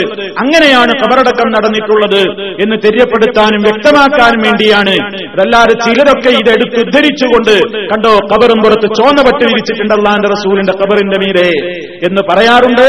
അലാ ഖബരി റസൂലില്ലാഹി എന്നല്ല ഫീ ഖബരി റസൂലില്ലാഹി എന്നാണ്. അള്ളാന്റെ റസൂലിന്റെ ഖബറിന്റെ അകത്ത് എന്നാണ്. ഈ ഹദീസ് വളരെ വ്യക്തമായി ഇമാം മുസ്ലിം റിപ്പോർട്ട് ചെയ്തിട്ടുണ്ട്. ഇത് നബി സല്ലല്ലാഹു അലൈഹി വസല്ലമിന്റെ ഒരു ഹാസായ ഒരു കാര്യം എന്ന നിലക്കാണ്. അവർ ചെയ്തത്. ഇതിന്റെ അടിസ്ഥാനത്തിൽ എല്ലാവർക്കും ഇങ്ങനെ ചെയ്യൽ അനുവദിക്കപ്പെടുന്ന കാര്യമൊന്നുമല്ല. എന്ന് വരെ പണ്ഡിതന്മാർ രേഖപ്പെടുത്തിയിട്ടുണ്ട് എന്ന് എന്റെ ബഹുമാന്യരായ ശ്രോതാക്കളുടെ മനസ്സിലേക്ക് ഒരു തെറ്റിദ്ധാരണ പിൽക്കാലത്ത് വരാതിരിക്കാൻ പലരും അറിഞ്ഞിട്ടില്ലാത്ത ഒരു സംഭവം സാന്ദർഭികമായി ഉണർത്തി എന്ന് മാത്രം. ഇനി ഇർസല്ലാഹു അലൈഹി വസല്ലമിന്റെ ആ ജനാസയടക്കം അവിടെ കഴിയുകയാണ്. അങ്ങനെ സഹാബത്ത് പറയുന്നുണ്ട് മാ അലിംന ബിദഫ്നി റസൂലില്ലാഹി സ്വല്ലല്ലാഹു അലൈഹി വസല്ലം ഹത്താ സമിഅനാ സൗത്തൽ മസാഹി മിൻ ജൗഫിൽ ലൈൽ മിൻ ലൈലത്തിൽ അർബിഅ ബുധനാഴ്ച രാവിലെ അഥവാ ചൊവ്വാഴ്ച രാത്രി രാത്രിയുടെ ആ പ്രത്യേകമായ സന്ദർഭത്തിൽ കൈക്കോട്ട് കൊണ്ട് അല്ലെങ്കിൽ മൺവെട്ടി കൊണ്ട് മണ്ണിങ്ങനെ നീക്കുന്ന മൺവെട്ടിയുടെ ശബ്ദം കേട്ടിട്ടാണ് ഞങ്ങൾ ഉറപ്പിച്ചു. അള്ളാഹുവിന്റെ റസൂലിന്റെ ജനാസ അടക്കം അവസാനിച്ചു കഴിഞ്ഞിരിക്കുന്നു എന്ന്. ഈ സംഭവം മദീനയെ സംബന്ധിച്ചിടത്തോളം ഏറ്റവും വേദനാജനകമായ ഒരു ദിവസമായിരുന്നു. അള്ളാഹുവിന്റെ റസൂൽ മദീനയിലേക്ക് പ്രവേശിച്ച ദിവസം ഏറ്റവും അവർക്ക് ഉത്സാഹവും സന്തോഷവും പ്രകാശമായുമായിരുന്ന ഒരു ദിവസമായിരുന്നുവെങ്കിൽ അഷറഫുൽ ഹൽക്കു സല്ലാഹു അലൈഹി വസല്ലമിന്റെ വഫാത്ത് നടന്ന അതോടനുബന്ധമായ കാര്യങ്ങൾ നടന്ന ആ സമയം മദീന മുഴുവൻ ശോകമൂകമായ അന്തരീക്ഷമായിരുന്നു. സഹാബാ കിറാമിന്റെ മുഴുവൻ മനസ്സിലും ആ ഒരു വിങ്ങലും വേദനയും വളരെയേറെ തീക്ഷ്ണതയിലായിരുന്നു. ലോകം ഇന്നും അത് വേദനയോടുകൂടെയാണ് ഓർക്കുന്നത്. മഹാനായ നബി സല്ലല്ലാഹു അലൈഹി വസല്ലമിന്റെ വഫാത്തിനോളം ഈ മുസ്ലിം ഉമ്മത്തിന് ഒരു മുസീബത്തും സംഭവിക്കാനില്ല. ആ മുസീബത്താണ് വലിയ ഒരു ആപത്താണ് സംഭവിച്ചത്. ആ നബി സല്ലല്ലാഹു അലൈഹി വസല്ലമിന്റെ ജനാസയടക്കം കഴിഞ്ഞതിന്റെ ശേഷം മഹതിയായ ഫാത്തിമ. ഫാത്തിമ റലി അള്ളാഹുത്തലാൻഹ അവിടുന്ന് ആറു മാസമാണ് ജീവിച്ചത്. അവരൊരിക്കൽ ചോദിക്കുകയുണ്ടായി ജനാസയടക്കം കഴിഞ്ഞ് സഹാബിമാരൊക്കെ തിരിച്ചു പുറത്തു വന്നപ്പോ ഫാത്തിമ റലി അള്ളാഹുത്തലാൻഹ അനസ് റലി അള്ളാഹുത്തലാൻഹുവിനോട് ചോദിച്ചു അള്ളാഹുവിന്റെ റസൂലിന്റെ കൂടെ വർഷങ്ങളോളം ഹിദമത്ത് ചെയ്തിരുന്ന ഹാദ്യമായിരുന്നു അനസ് റലി അള്ളാഹുത്തലാൻഹു അദ്ദേഹത്തോട് ഫാത്തിമ റലി അള്ളാഹുത്തലാൻഹ സങ്കടത്തോടു കൂടി ചോദിക്കുകയാണ് അതാബത്തുന് അൻ അലാ റസൂലില്ലാഹി സ്വല്ലല്ലാഹു അലൈഹി വസല്ലം റസൂലിന്റെ മേൽ മണ്ണ് വാരിയിടാൻ നിങ്ങൾക്ക് മനസ്സ് വന്നുവോ? നിങ്ങളുടെ മനസ്സ് പടച്ചില്ലേ? നിങ്ങളുടെ മനസ്സിന് വല്ലാത്ത വിഷമം തോന്നിയില്ലേ അവിടുത്തെ കബറിലേക്ക് മണ്ണ് വാരിയിടുമ്പോൾ? മഹതിയായ ഫാത്തിമ റളിയല്ലാഹു തആലാൻഹ തന്റെ മനസ്സിന്റെ വിങ്ങിപ്പൊട്ടുന്ന വേദന. അനസ് അള്ളാഹു തലാൻഹുവിനോട് പങ്കുവെച്ചതാണ്. ആ കേട്ടത് വളരെയേറെ ദുഃഖസാന്ദ്രമായ ഒരു അന്തരീക്ഷമായിരുന്നു എന്ന് മദീനയിൽ എന്നർത്ഥം. ഏതായാലും മുഷറഫുൽ ഖൽക്ക് സല്ലാഹു അലൈഹി വസല്ലമിന്റെ ജനാസ അടക്കമുള്ള അടക്കമുള്ള എല്ലാ സംഗതികളും തീർന്നു കഴിഞ്ഞു. ഇനി നമ്മൾ ഇതോടനുബന്ധമായി ചില കാര്യങ്ങൾ നമ്മൾ മനസ്സിലാക്കേണ്ടതുണ്ട്. നിങ്ങൾ നോക്കൂ ഇവിടെ നബി സല്ലല്ലാഹു അലൈഹി വസല്ലം അവിടുത്തെ ഭൗതികമായ ശറഫാക്കപ്പെട്ട ശരീരം ഈ മണ്ണിൽ ആഴ്ത്തുന്നതിന്റെ മുമ്പേ നബി സല്ലല്ലാഹു അലൈഹി വസല്ലമിന്റെ ഭൗതികമായ ശരീരം പുറമേയുള്ളപ്പോഴാണ് സഹാബിമാർക്കിടയിൽ നമ്മൾ ഈ വിവരിച്ച തോതിലുള്ള പല അഭിപ്രായ വ്യത്യാസങ്ങളും ഉടലെടുത്തത്. നമുക്കറിയാം അവിടുത്തെ ജനാസ പുറത്ത് തന്നെ ഉണ്ടായിരിക്കെ തന്നെയാണ് രണ്ട് മൂന്ന് കാര്യങ്ങളിൽ വളരെ കൃത്യമായ അഭിപ്രായ വ്യത്യാസം അവർക്കിടയിൽ ഉത്ഭവിച്ചത്. ഒന്ന് എവിടെ മറമാടണം എന്നതായിരുന്നു. എവിടെ മറമാടണം എന്ന തർക്കമുണ്ടായി നമ്മൾ കേട്ട് കഴിഞ്ഞു എങ്ങനെ കുളിപ്പിക്കണം എന്ന തർക്കമുണ്ടായി നമ്മൾ കഴിഞ്ഞ ക്ലാസ്സിൽ വിശദീകരിച്ചതാണ്. വസ്ത്രം ഊരിയിട്ട് വേണോ നഗ്നനാക്കണോ എങ്ങനെ വേണം അതേ ഉള്ള വസ്ത്രത്തിൽ തന്നെ വേണോ എന്നതൊക്കെ അവർക്കിടയിൽ അഭിപ്രായ വ്യത്യാസം. അതുപോലെ തന്നെ അത് തീർന്നപ്പോൾ കുളിപ്പിക്കലും കഴിഞ്ഞ് മറമാറുന്ന സ്ഥലം തീരുമാനമായപ്പോൾ ലഹിദാണോ അതോ ഖബറിന്റെ ഷക്ക് എന്ന് പറയുന്ന മറ്റേ മോഡലാണോ വേണ്ടത് എന്നതിൽ തർക്കം. ആരായിരിക്കണം ഖലീഫ എന്ന വിഷയത്തിലെ തർക്കം. ഇങ്ങനെ പല അഭിപ്രായ വ്യത്യാസങ്ങളും നബിസല്ലാഹു അലൈഹി വസല്ലമിന്റെ വഫാത്തിനോടനുബന്ധിച്ചുകൊണ്ട് സഹാബാക്കൾക്കിടയിൽ ഉണ്ടായിട്ടുണ്ട്. അപ്പോഴൊക്കെ അവിടുത്തെ ഷറഫാക്കപ്പെട്ട ആ ഭൗതികമായ ശരീരം പുറമേ തന്നെ കിടപ്പുണ്ടായിരുന്നു. മണ്ണിൽ വെച്ചിട്ടുണ്ടായിരുന്നില്ല ഖബറടക്കം കഴിഞ്ഞിട്ടുണ്ടായിരുന്നില്ല. ഞാനിതെന്തിനാണ് സൂചിപ്പിക്കുന്നത്? അഷറഫുൽ ഹൽക്കു സല്ലാഹു അലൈഹി വസല്ലമിനെ സംബന്ധിച്ച് വളരെ വികലമായ വിശ്വാസങ്ങൾ നമ്മുടെ സമൂഹം ഇന്ന് വെച്ച് പുലർത്തിക്കൊണ്ടിരിക്കുകയാണ്. അവിടുന്ന് മദീനയിലെ ഖബറിൽ കടന്നുകൊണ്ട് അവിടുന്ന് ആ ലോകം മുഴുവൻ കണ്ടുകൊണ്ടിരിക്കുകയാണ്. ലോകത്ത് മുഴുവനും എല്ലാ കാര്യങ്ങളും അവിടുന്ന് അറിഞ്ഞുകൊണ്ടിരിക്കുകയാണ്. അവിടുന്ന് ലോകരുടെ വിളികൾ കേട്ടുകൊണ്ട് അവർക്കുത്തരം ചെയ്തുകൊണ്ട് അവരുടെ വൈവിധ്യമാർന്ന പ്രശ്നങ്ങൾക്ക് പരിഹാരം ചെയ്തുകൊണ്ടിരിക്കുകയാണ് എന്ന് വിശ്വസിക്കുകയാണ് ഒരു ഈ ഭാഗം ആളുകൾ. ഇഷല്ലാഹു അലൈഹി വസല്ലമിനെ സംബന്ധിച്ചിടത്തോളം അവിടത്തേക്ക് വേണ്ടി നാം ചൊല്ലുന്ന സ്വലാത്തുകൾ എത്തിച്ചു കൊടുക്കാൻ സംവിധാനമുണ്ട്. അവിടത്തേക്ക് ചൊല്ലുന്ന സലാമുകൾ എത്തിച്ചു കൊടുക്കാൻ അള്ളാഹു സംവിധാനം ഏർപ്പെടുത്തിയിട്ടുണ്ട്. അത് തന്നെ നേരിട്ട് അവിടുന്ന് കേട്ട് കേൾക്കുമെന്നല്ല നബി സല്ലല്ലാഹു അലൈഹി വസല്ലം തന്നെ പഠിപ്പിച്ചത്. നിങ്ങൾ എവിടെ വെച്ച് ചൊല്ലുന്ന? സലാത്ത് സലാമുകളും എനിക്ക് എത്തിക്കപ്പെടുന്നുണ്ട് എന്നാണ്. ഞാൻ കേൾക്കുന്നു എന്നല്ല എനിക്ക് എത്തിക്കപ്പെടുന്നു എന്നാണ്. അബാഹുവിന്റെ ഭൂമിയിൽ സഞ്ചരിച്ചു കൊണ്ടിരിക്കുന്ന മലായിക്കത്തുകളിലൂടെ അതാ സലാത്ത് സലാമുകൾ അള്ളാഹുവിന്റെ റസൂലിന് എത്തിക്കപ്പെട്ടുകൊണ്ടിരിക്കുന്നു എന്നാണ് മറ്റു ചില ഹദീസുകളിൽ നിന്ന് മനസ്സിലാകുന്നത്. ഏതായാലും നിങ്ങൾ ചിന്തിച്ചു നോക്കൂ എന്താണ് അതിൽ നിന്ന് മനസ്സിലാകുന്നത്? നബിസല്ലാഹു അലൈഹി വസല്ലം ലോകത്തുള്ള എല്ലാ ശബ്ദങ്ങളും എല്ലാവരുടെ വിളികളും എല്ലാവരുടെ സഹായാഭ്യർത്ഥനകളും കേൾക്കുകയും കാണുകയും ചെയ്യുകയാണെങ്കിൽ നിങ്ങളുടെ സ്വലാത്ത് സലാമുകൾ എനിക്ക് എത്തിക്കുന്നു എന്ന് പറയുന്നതിൽ എന്തുണ്ട് പ്രത്യേകത? എന്തുണ്ട് അതിൽ ഇത്ര വിശേഷം? എല്ലാം കിട്ടുന്നില്ല. പിന്നെന്താണ് ഇത് പറയാനുള്ളത്? അതില്ലെന്ന് മനസ്സിലാക്കാം. അവിടുത്തേക്ക് പ്രത്യേകമായി കൊണ്ട് അള്ളാഹു സുബാനഹൂവ താരയത ലോക മുസ്ലിമീങ്ങളുടെ സലാത്ത് സലാമുകൾ അവിടുത്തേക്ക് എത്തിക്കുന്നു. അതല്ലാതെ ഈ ലോകത്തിനടക്കുന്ന കാര്യങ്ങൾ അറിയുകയോ എല്ലാവരുടെയും മനസ്സകം വായിക്കുകയോ ഇവിടെ നടന്നുകൊണ്ടിരിക്കുന്ന ഓരോ കാര്യങ്ങളും അവിടുന്ന് വീക്ഷിക്കുകയും ഇടപെടുകയും ഇങ്ങോട്ട് വരികയും പലരുമായി സംസാരിക്കുകയും ആലിംഗനം ചെയ്യുകയുമൊക്കെ ചെയ്യുമെന്ന വിശ്വാസമാണ് ഇന്ന് സമൂഹം വെച്ച് പുലർത്തിക്കൊണ്ടിരിക്കുന്നത്. മഹാനായ നബി സല്ലല്ലാഹു അലൈഹി വസല്ലമിന്റെ ആ ശർഫാക്കപ്പെട്ട ശരീരം അവിടെ ഉള്ളപ്പോഴാണ് ഇവിടെ മറമാടണം എന്ന് തർക്കമുണ്ടായത്. റളിയല്ലാഹു അൻഹു അടക്കമുള്ള ഒരൊറ്റ സഹാബിമാരും ആ ശർഫാക്കപ്പെട്ട ശരീരത്തിന്റെ അടുത്ത് പോയി നിന്നിട്ട് അള്ളാഹുവിന്റെ റസൂലെ ഞങ്ങൾക്കിടയിൽ പല കാര്യങ്ങളിൽ തർക്കമുണ്ട്. അങ്ങന്ന് ജീവിച്ചിരിക്കുന്ന കാലത്ത് അങ്ങയോടല്ലോ ഞങ്ങൾ തർക്കത്തിന്റെ പരിഹാരത്തിന് വേണ്ടി സമീപിച്ചിരുന്നത്. ഇതാ അങ്ങയുടെ വഫാത്തിന്റെ ശേഷം ഞങ്ങൾ ചില കാര്യങ്ങളിൽ തർക്കത്തിലാണ്. ഒന്നാമത്തെ തർക്കം അങ്ങയെ ഇവിടെ മറമാടണം എന്നത് തന്നെയാണ്. ചോദിച്ചോ? ചോദിച്ചില്ല. എന്തേ? അബുബക്കർ സിദ്ദീഖ് റളിയല്ലാഹു അൻഹു അടക്കമുള്ള അതുപോലെ തന്നെ നമ്മുടെ ഉമ്മമാരടക്കമുള്ള സഹാബാ പുരുഷന്മാരും സ്ത്രീകൾക്കുമൊന്നും അള്ളാഹുവിന്റെ റസൂലിന്റെ മഹത്വം അറിയാതെ പോയോ? അവർക്ക് നബി സല്ലല്ലാഹു അലൈഹി വസല്ലമിന്റെ മത്സ്യത്തിൽ വിശ്വാസമില്ലാതെ പോയോ? അവർക്ക് നബി സല്ലല്ലാഹു അലൈഹി വസല്ലമിന്റെ കറാമത്തുകളെ സംബന്ധിച്ച് ബോധമില്ലാതെ പോയോ? ഒരിക്കലും അവരെ സംബന്ധിച്ച് അങ്ങനെ വിശ്വസിക്കുന്നത് പോയിട്ട് സങ്കല്പിക്കുന്നത് പോലും അബദ്ധമായിരിക്കും. അതേ അവസരത്തിൽ അവർക്കറിയാം അള്ളാഹുവിന്റെ റസൂൽ വഫാത്തായിരിക്കുന്നു. വഫാത്തിന്റെ മുമ്പ് അവിടുന്ന് നമ്മെ കാണാറുണ്ട് കേൾക്കാറുണ്ട് സംസാരിക്കാറുണ്ട് നമ്മുടെ പ്രശ്നങ്ങളിൽ അവിടുന്ന് ഇടപെടാറുണ്ട്. ഇപ്പോൾ അവിടുന്ന് വഫാത്തായിരിക്കുന്നു. വഫാത്തായ നബി സല്ലല്ലാഹു അലൈഹി വസല്ലം ജീവിച്ചിരിക്കുന്നത് പോലെ ഇനി നമ്മെ കാണുകയോ നമ്മോട് സംസാരിക്കുകയോ നമ്മുടെ പ്രശ്നങ്ങളിൽ ഇടപെടുകയോ ചെയ്യില്ലെന്ന ഉറച്ച വിശ്വാസം സഹാബാക്കിറാമിനുണ്ട്. അതുകൊണ്ട് തന്നെയാണ് എവിടെയാണ് അങ്ങയെ മറമാടേണ്ടത് എന്ന പ്രശ്നപരിഹാരത്തിന് വേണ്ടി ഒരു സഹാബിയും അവിടുത്തെ ശറഫാക്കപ്പെട്ട ഭൗതിക ശരീരത്തെ സമീപക്കാതിരുന്നതും. അതല്ലേ വസ്തുത? അതല്ലെങ്കിൽ എന്താണ് പിന്നെ വസ്തുത? നിങ്ങൾ ചിന്തിച്ചു നോക്കൂ. അതുപോലെ തന്നെ എങ്ങനെ കുളിപ്പിക്കണം? ജനാസ ജനാസ മുമ്പിൽ വെച്ച് കുളിപ്പിക്കുന്ന നേരത്താണ് കുളിപ്പിക്കുന്ന സഹാബിമാർക്ക് അഭിപ്രായ വ്യത്യാസം എങ്ങനെ കുളിപ്പിക്കണം? ചോദിച്ചുകൂടായിരുന്നോ?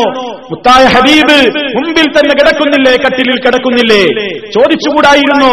അള്ളാഹുവിന്റെ റസൂലെ അങ്ങേ എങ്ങനെ കുളിപ്പിക്കണം എന്നതിൽ ഞങ്ങൾക്കിടയിൽ തർക്കമാണ്. അവിടുന്ന് ഒരു സൂചന പറയണം. പറയണം അല്ലെങ്കിൽ എന്തെങ്കിലും ഒരു പരിഹാരം പറഞ്ഞു തരണം. ചോദിച്ചുവോ? ചോദിച്ചില്ല. എന്തേ? കുളിപ്പിക്കുന്ന സഹാബത്തിനൊന്നും അള്ളാന്റെ റസൂലിന്റെ മുഴുസത്തിൽ വിശ്വാസമില്ലേ? കറാമത്തിൽ വിശ്വാസമില്ലേ? അവിടുത്തെ ജീവിതവും മരണവും ഒരുപോലെയാണ്. എല്ലാം കാണും എല്ലാം കേൾക്കും എല്ലാം അറിയും. എന്തിലും ഇടപെടുമെന്ന് അവർക്ക് വിശ്വാസമില്ലാതെ പോയില്ലേ? എന്തേ കാരണം? അതാണ് വസ്തുത എന്നതുകൊണ്ടാണ്. ഇനിയും നിങ്ങൾ നോക്കൂ ലഹിദാണോ ഒരുക്കേണ്ടത് അതോ ഖബറിന്റെ മറ്റേ മോഡലാണോ വേണ്ടത്? തർക്കം വന്നപ്പോ പോയി ചോദിച്ചില്ല. അങ്ങക്ക് വേണ്ടി ഒരുക്കേണ്ട ഖബറിന്റെ മോഡൽ എങ്ങനെയാണ്? ചോദിച്ചില്ല. ആരായിരിക്കണം ഖലീഫ എന്നതിന് ചൂട് പിടിച്ച തർക്കങ്ങൾ. ബനൂസായിദയുടെ പന്തലിൽ വെച്ച് നടക്കുകയുണ്ടായിട്ടുണ്ട് വഫാത്തിന്റെ ശേഷം. ഒരൊറ്റ സഹാബിയും വന്നില്ല. ആ ജനാസയുടെ സമീപത്ത് കൂട്ടമായി വന്നുകൊണ്ട് നിന്നില്ല. ചോദിച്ചില്ല അവരല്ലാഹുവിന്റെ റസൂലെ അങ്ങേക്ക് ശേഷം ആരായിരിക്കണം ഖലീഫ? നിങ്ങളൊരു ചൂണ്ടുവിരലെങ്കിലും ഒന്ന് ഉയർത്തി തന്നാൽ ആരെയാണെന്ന് ഉദ്ദേശിക്കുന്നതെങ്കിൽ ആ മഹാന്റെ നേരെ ഒന്ന് ചൂണ്ടുവിരലൊന്ന് ഉയർത്തിയാൽ മതി. സംസാരിക്കേണ്ടതില്ല. അവരാവശ്യപ്പെട്ടില്ല. എന്താ കാരണം? അഷറഫുൽ ഹൽക്ക് സല്ലാഹു അലൈഹി വസ്ല്ലം വഫാത്തായിരിക്കുന്നു. വഫാത്തായ അഷറഫുൽ ഹൽക്കിന്റെ കൈവിരലിനി പൊക്കുകയില്ല. അവിടുന്ന് കാണുകയില്ല. നമ്മെ കേൾക്കുകയില്ല. അതവർ വിശ്വസിച്ചിട്ടുണ്ട്. അതല്ലെങ്കിൽ ഈ തർക്കത്തിന്റെ ഒന്നും ആവശ്യമില്ല. ഉടനടി എല്ലാം ചോദിച്ച് പെട്ടെന്ന് പെട്ടെന്ന് പരിഹാരം കാണുമായിരുന്നു. ഇതൊക്കെ ചിന്തിക്കേണ്ട വസ്തുതകളാണ്. ഇതൊക്കെ ചിന്തിക്കേണ്ട വസ്തുതകളാണ്. മഹാന്മാരായ ആ ആളുകൾക്ക് സാധിക്കാത്തത്.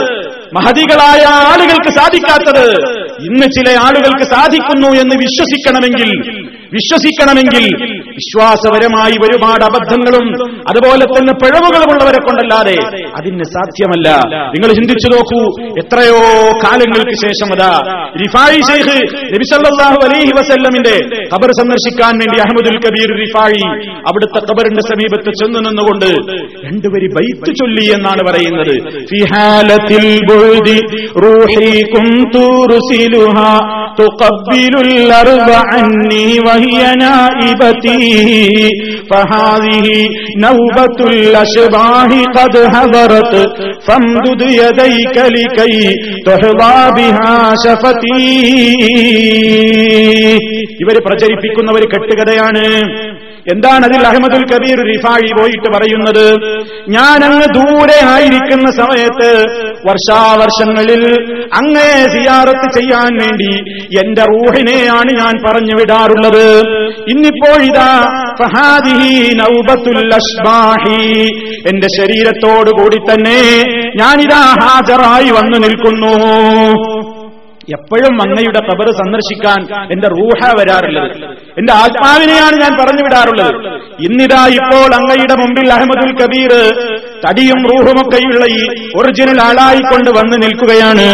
അതുകൊണ്ട് എന്ത് വേണം?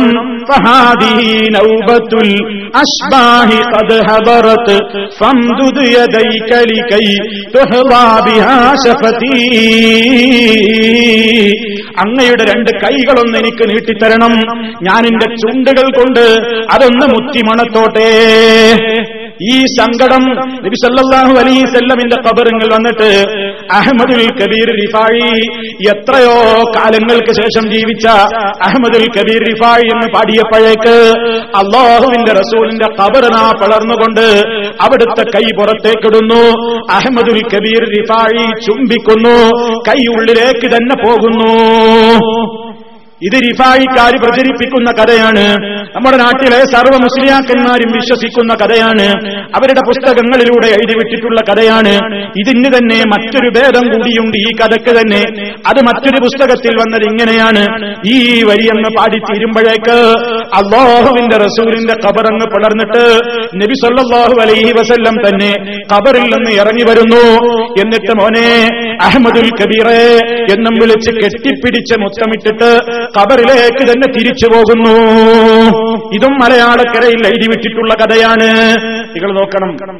ഇതിനാ ഞാൻ നേരത്തെ സൂചിപ്പിച്ചത്. അബൂബക്കർ സിദ്ദീഖ് റളിയല്ലാഹു അന്നവിന്റെ അടുത്തേക്ക് വന്നിട്ടില്ല.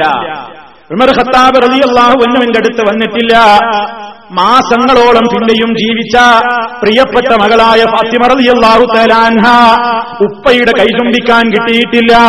ഉപ്പയുടെ ആ ശരീരം പിന്നെ കണ്ടിട്ടില്ല.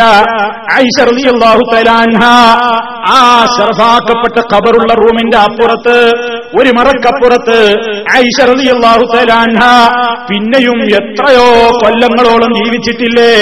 പത്ത് നാൽപ്പത് കൊല്ലത്തോളം ജീവിച്ചിട്ടില്ലേ നമ്മുടെ ഉമ്മ ഐഷ റളിയല്ലാഹു അൻഹ. അതേ വീട്ടിൽ തന്നെ താമസിച്ചിട്ടില്ലേ? ഒരിക്കലെങ്കിലും അവിടുത്തെ കൈപുറത്തെ കിട്ടൂ എന്ന് ഇവരെങ്കിലും പറയുന്നുണ്ടോ? ആ ഖബറിൽ നിന്ന് വന്നു എന്ന് പറയുന്നുണ്ടോ? ഒരിക്കലും നമുക്ക് കാണുന്നില്ലല്ലോ. അപ്പൊ കെട്ട് കഥകൾ പറഞ്ഞിട്ട് അള്ളാന്റെ റസൂലിനെ സംബന്ധിച്ച് വളരെ വികലമായ വിശ്വാസങ്ങൾ സമൂഹത്തിൽ പ്രചരിപ്പിക്കുമ്പോ ഇസ്ലാമികമായിട്ട് അതിനൊരു അഡ്രസ് ഇല്ലെന്ന് തെര്യപ്പെടുത്താനാണ് ഇത്രയും വിശദീകരിച്ചത്.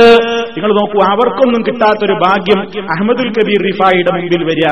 മാത്രല്ല അഹമ്മദുൽ കബീർ റിഫായിയുടെ മുമ്പിൽ മാത്രല്ല ഇവരെഴുതി വിട്ടിട്ടുള്ള പുസ്തകങ്ങളിൽ കാണാം ഇവരുടെ ലേഖനങ്ങളിൽ കാണാം മാസികകളിലും വാരികകളിലുമൊക്കെ എഴുതി വിട്ടിട്ടുണ്ട് എഴുപതിലേറെ തവണ എഴുപതിലേറെ തവണ ഹബീബായ റസൂലുള്ളാഹി സ്വല്ലല്ലാഹു അലൈഹി വസല്ലമിനെ നേരിൽ കാണാനും സംസാരിക്കാനും സംശയ നിവൃത്തിക്ക് വേണ്ടിയുമൊക്കെ ഇമാം സുയൂത്തിക്ക് അവസരം കിട്ടിയിട്ടുണ്ട് എന്ന് പച്ച മലയാളത്തിൽ നമ്മുടെ മലയാളക്കരയിൽ ഇവർ എഴുതിവിട്ടിട്ടുണ്ട് ഒന്നും രണ്ടും തവണയല്ല എഴുപത് തവണ അള്ളാന്റെ റസൂലിനെ ഉണർച്ചയിൽ നേർക്ക് നേരെ കണ്ടിട്ടുണ്ട് എന്നാണ്.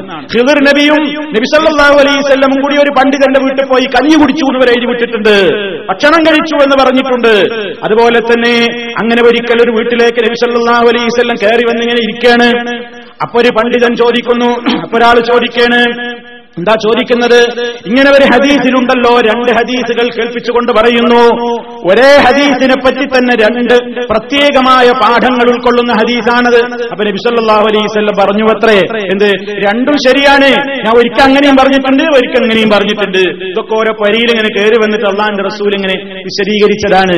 ഇതൊക്കെ വിശ്വസിക്കുന്നവരാണ് നമ്മുടെ കൗമ് അങ്ങനെ നബിസല്ലാഹു അലൈഹി വസല്ലം പലയിടത്തേക്കും വിളിച്ചാൽ ആ വിളി കേട്ടുവരും. നമ്മെ സഹായിക്കും ഉത്തരം നൽകും. അങ്ങനെ വരും നമ്മെ കാണും. അങ്ങനെ കാണാൻ കഴിയും കറാമത്തിന്റെ കണ്ണുകളുള്ളവർക്ക് എന്നൊക്കെ വിശ്വസിച്ചിട്ടില്ലെങ്കിൽ അവരുടെ വിശ്വാസത്തിന് എന്തോ തകരാറുണ്ട് എന്നാണ് ഇവർ എഴുതി വിട്ടിട്ടുള്ളത്. നിങ്ങൾ നോക്കൂ ആയിരത്തി രണ്ടായിരത്തിയേഴ് ഡിസംബറിലക്കം അൽ റഫാദ് മാസികയിൽ അവരെഴുതിവിട്ടൊരു കാര്യം നിങ്ങൾ കേട്ടോളൂ. ലോകത്തെവിടെ നിന്ന് പ്രവാചകരെ വിളിച്ചാലും ഉത്തരം ലഭിക്കും. കേട്ടോ ലോകത്തെവിടെ നിന്ന് നബിസല്ലാഹു അലൈഹി വസല്ലമിനെ പ്രവാചകരെ വിളിച്ചാലും ഉത്തരം ലഭിക്കും. നബിതങ്ങൾക്ക് അടുത്ത വരി കേട്ടോ. നബിതങ്ങൾക്ക് വരാനും കാണാനും ഉത്തരം നൽകാനും കഴിയില്ലെന്ന വാദം റബ്ബിന്റെ കഴിവിനെ ചോദ്യം ചെയ്യലാകുന്നു.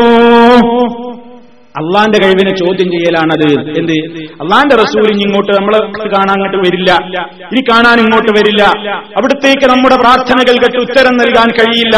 എന്നാരെങ്കിലും പറയുന്നുവെങ്കിൽ അത് അള്ളാന്റെ കഴിവിനെ ചോദ്യം ചെയ്യലാണ്. നിങ്ങളൊന്ന് ആലോചിച്ചു നോക്കൂ. എത്ര അതപ്പതിച്ചു പോയി. നിങ്ങൾ അത് ചിന്തിച്ചു നോക്കൂ. നബിസല്ലാഹു അലൈഹി വസല്ലമിനി അവിടുത്തെ കബറിൽ നിന്ന് ബർസഹിയായ അവിടുത്തെ ജീവിതത്തിൽ നിന്ന് പുറത്തേക്ക് വരുന്നത് മഹ്സരിലേക്ക് മാത്രമായിരിക്കും. അവിടുന്ന് പറഞ്ഞിട്ടുണ്ട്. അവിടുന്ന് പറഞ്ഞിട്ടുണ്ട്. എല്ലാവരും മഹ്ഷറിലേക്ക് പോകുമ്പോ ആദ്യമായി ഖബറിൽ നിന്ന് പൊട്ടി പിളർന്നുകൊണ്ട് മഹ്ഷറിലേക്ക് എഴുന്നേറ്റ് പോകുന്നയാൾ ഞാനായിരിക്കുമെന്ന് ഹബീബുന മുഹമ്മദ് റസൂലുള്ളാഹി സല്ലാഹു അലൈഹി സ്വലൈന് മുമ്പ് ഒരാൾ എഴുന്നേൽക്കില്ല. ആ ഏറ്റവും പ്രാധാന്യമുള്ള ആ എഴുന്നേൽപ്പിന്റെ ഒന്നാമത്തെ ആൾ ആദം നബി അല്ല നൂഹ് നബി അലൈഹിസ്സലാം അല്ല ഇബ്രാഹിം അലൈഹിസ്സലാം അല്ല ഇസാ അലൈഹിസ്സലാം അല്ല ഇസാ അലൈഹിസ്സലാം അല്ല ആരുമല്ല. അത് ഞാനായിരിക്കുമെന്ന് മുഹമ്മദ് സല്ലല്ലാഹു അലൈഹി വസല്ലം. അതിന്റെ മുമ്പ് അവിടെ നിന്ന് ഈ ഭൂമുഖത്തേക്ക് ഇങ്ങോട്ട് വരിക. ആർക്കെങ്കിലും കൈ പുറത്ത് കിട്ടുകൊടുക്കുക കൊടുക്കുക. ആരുടെടുത്തേക്കെങ്കിലും വരിക. ആരുടെയെങ്കിലും വീട്ടൊക്കെ ഇങ്ങനെ ചുറ്റി നടന്ന് ഇങ്ങനെ കാണുക. എവിടേക്കെങ്കിലും ഒക്കെ ഇങ്ങനെ സഞ്ചരിക്കുക. പല സ്ഥലങ്ങളിലും ഇങ്ങനെ ഹാജരാകുക. അതൊന്നും നബി സല്ലല്ലാഹു അലൈഹി വസല്ലമിനെ സംബന്ധിച്ച് അഹ്ലുസുന്നത്തി വൽ ജമാഅത്തിന്റെ വിശ്വാസമല്ല. മറിച്ച് അങ്ങനെ വിശ്വസിക്കുന്ന ഒരു കൗമുണ്ട്. അവർ ഷിയാക്കളാണ് ഷിയാക്കൾക്ക് ഈ വിശ്വാസമൊക്കെ ഉണ്ട് ഇവരുടെ ഈ ധാരണകളൊക്കെ ഷിയാക്കൾ വെച്ച് പുലർത്തുന്നു. ആ ഷിയാക്കളുടെ കേരള പതിപ്പായ നമ്മുടെ സമസ്തക്കാരിലും ആ വിശ്വാസം നിലനിൽക്കുന്നു എന്നതല്ലാതെ അഹുലുസുന്നത്ത് വൽ ജമാഅത്തിന്റെ അനുസരിച്ച് അള്ളാഹുവിന്റെ റസൂലിന്റെ കബറിടത്തിൽ നിന്ന് അവിടുന്ന് ഇനി പുറത്തേക്ക് വരുന്നത് മഷറിലേക്ക് മാത്രമായിരിക്കും എന്നാണ് അവിടുന്ന് നമുക്ക് പഠിപ്പിച്ചിരുന്നിട്ടുള്ളത് ആ മഷറിലേക്കുള്ള വരവിന്റെ ഒന്നാമൻ അവിടുന്ന് തന്നെയായിരിക്കും എന്നാണ് അവിടുന്ന് നമുക്ക് പഠിപ്പിച്ചിരുന്നിട്ടുള്ളത് ഇനി സഹോദരന്മാരെ ചിന്തിച്ചു നോക്കൂ. അള്ളാഹുവിന്റെ റസൂലിന്റെ കബറുമായി ബന്ധപ്പെട്ടുകൊണ്ട് ലോകത്ത് തീരാത്ത പ്രചരണങ്ങൾ ഇന്നും നടന്നുകൊണ്ടിരിക്കുകയാണ്. കണ്ടോ? നബിസല്ലാഹു അലൈഹി വസല്ലമിന്റെ കബറ് അതാ വീട്ടിന്റെ അകത്തല്ലേ? വീട്ടിന്റെ അകത്തല്ലേ മറമാടിയത്? മാത്രമല്ല അതിന്റെ നീര വലിയ കുപ്പയില്ലേ? അപ്പൊ അതിങ്ങനെ കേൾപ്പിച്ചിട്ട് അള്ളാന്റെ റസൂലിന്റെ സഹാബത്തൊക്കെ താപീയങ്ങളും താപീ താപീയങ്ങളും ഇവരൊക്കെ കുപ്പയെടുക്കുകയും വീട്ടിന്റെ അകത്ത് മറവ് ചെയ്യുകയും അങ്ങനെ വലിയ ഉയരത്തിൽ അത് കെട്ടിപ്പടുക്കുകയും അതുപോലെ തന്നെ പട്ടുവിരിക്കുകയും ഒക്കെ ചെയ്തിട്ടുണ്ട് എന്ന ദുഷ്പ്രചരണങ്ങൾ ധാരാളമായി ഇന്നും നടന്നുകൊണ്ടിരിക്കുകയാണ്. അതിനെക്കുറിച്ചുകൂടി ചില കാര്യങ്ങൾ പറഞ്ഞുകൊണ്ട് അവസാനിപ്പിക്കുകയാണ്. പ്രിയപ്പെട്ട സഹോദരന്മാരെ അള്ളാന്റെ റസൂലിന്റെ ആ ഷറഫാക്കപ്പെട്ട ശരീരം എവിടെയാ മറമാടിയത് എന്നിപ്പോ നമ്മൾ മനസ്സിലാക്കി കഴിഞ്ഞു. പള്ളിയിലല്ല. പള്ളിയിലല്ല. പള്ളിയിലേക്ക് ഇതിനെ എങ്ങനെ വന്നു എന്നാണ് മനസ്സിലാക്കേണ്ടത്. പള്ളിയുടെ അപ്പുറത്ത് നബിസല്ലാഹു അലൈഹി വസല്ലമിന്റെ പ്രിയപ്പെട്ട ഭാര്യമാർക്ക് വേണ്ടി നിർമ്മിച്ച കൊച്ചു കൊച്ചു ഭവനങ്ങൾ ഉണ്ടായിരുന്നു. അതാണ് ഹുജറകൾ എന്നറിയപ്പെടുന്നത് ഹുജറ ചെറിയ റൂമ് ചെറിയ റൂമുകൾ. ആ റൂമുകൾ എന്ന അർത്ഥത്തിൽ വിശുദ്ധ ഖുർആാനിലത ഒരു അധ്യായം തന്നെ ഒരു സൂറത്ത് തന്നെ കാണാം. സൂറത്തുൽ ഹുജറാത്ത്. അതിൽപ്പെട്ട ഒരു ഹുജറയായിരുന്നു ഹുജറത്ത് ആയിഷ റളിയല്ലാഹു അൻഹ. ആയിഷ റളിയല്ലാഹു തലാൻഹയ്ക്ക് വേണ്ടി അവിടുന്ന് നിർമ്മിച്ചു കൊടുത്ത കൊച്ചു ഭവനം. അവിടെയായിരുന്നു അവിടുത്തെ അന്തിമ ദിവസങ്ങൾ കഴിച്ചുകൂട്ടിയത് എന്ന് നിങ്ങൾ കേട്ടുകഴിഞ്ഞതാണ്. അവിടെ വെച്ച് ആയിഷ റളിയല്ലാഹു തലാൻഹയുടെ വീട്ടിൽ ആയിഷ റളിയല്ലാഹു അൻഹയുടെ മടിത്തട്ടിൽ മാറിലേക്ക് ചേർന്ന് കിടന്നുകൊണ്ടാണ് ചാരിക്കിടന്നുകൊണ്ടാണ് അവിടുന്ന് ഈ ലോകത്ത് അവിടത്തേക്ക് നിശ്ചയിച്ച അവസാന ശ്വാസം വലിച്ചു വിട്ടുകൊണ്ട് ഈ ലോകത്തോട് വിട പറഞ്ഞത്. അവിടെയാണ് അവിടെ തന്നെയാണ് ഖബറിരിക്കേണ്ടത് എന്ന് അബൂബക്കർ സിദ്ദീഖ് അൻഹു അതാ ഹദീസിന്റെ വെളിച്ചത്തിൽ സഹാബിമാരെ തെര്യപ്പെടുത്തിയപ്പോൾ എവിടെയാണോ മരിച്ചു കിടന്നതെങ്കിൽ അവിടെയാണ് ഖബറൊരുക്കേണ്ടത് എന്ന ആ പ്രശ്നത്തിൽ തീരുമാനമെടുത്ത് അങ്ങനെയാണല്ലോ ആ ഖബർ വീട്ടിന്റെ അകത്തേക്ക് വന്നത്. എവിടെ എവിടെ മറമാടണം എന്ന് തർക്കമുണ്ടായപ്പോ മക്കയിൽ മറമാടാം മക്കയിലേക്ക് കൊണ്ടുപോകാം എന്നൊക്കെ പല അഭിപ്രായങ്ങളും ഉണ്ടായല്ലോ. ആ അഭിപ്രായങ്ങൾക്കൊടുവിലാണ് ഈ തീരുമാനം സ്വീകരിക്കപ്പെട്ടത്.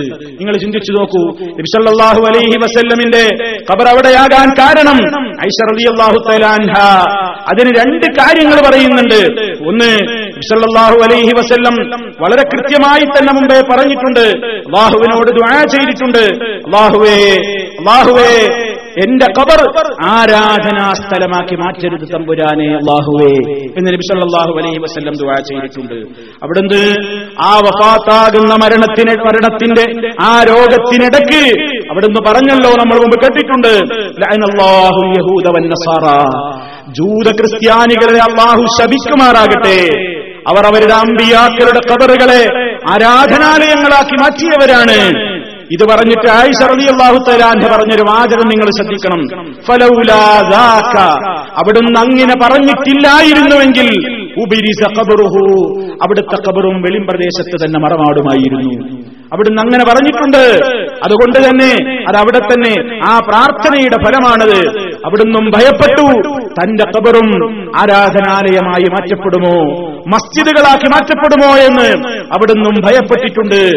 അങ്ങനെ നിങ്ങൾ ചിന്തിച്ചു നോക്കൂ. നബിസല്ലാഹു അലൈഹി വസല്ലം തന്റെ സഹാബിമാരെ മുഴുവനും മറമാടിയത് അവിടുത്തെ ജീവിതകാലത്ത് സഹാബത്തിന് മുഴുവനും നബിസല്ലാഹു അലൈവല്ലം മറമാടിയത് പൊതുസ്ഥലമായ ഗർഖദിലാണ് ഇന്നും മദീനയിൽ പോയാൽ മദീനയിൽ പോയാൽ നമുക്ക് കാണാവുന്ന ആ പൊതു മക്ബറയുണ്ട്.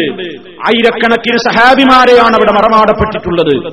ആ പൊതു ശ്മശാനം ആ പൊതു മക്ബറ അവിടെയാണ് നബി സല്ലല്ലാഹു അലൈഹി വസല്ലം അവിടുത്തെ ജീവിതകാലത്ത് വഫാത്തായിട്ടുള്ള സർവ സഹാബിമാരെയും മറമാടിയത്. വഫാത്തായ. യുദ്ധത്തിൽ ഷഹീദുകളായ ആളുകളെ മാത്രമാണ് അവിടെ മറമാടിയത്. അതുപോലെ തന്നെ ബദറിൽ അവിടെയും മറമാടി. അതല്ലാത്ത പൊതു ആളുകളെയെല്ലാം അതേ സ്ഥലങ്ങളിൽ തന്നെ ഈ വക്കയിൽ തന്നെയാണ് മറമാടിയിട്ടുള്ളത്.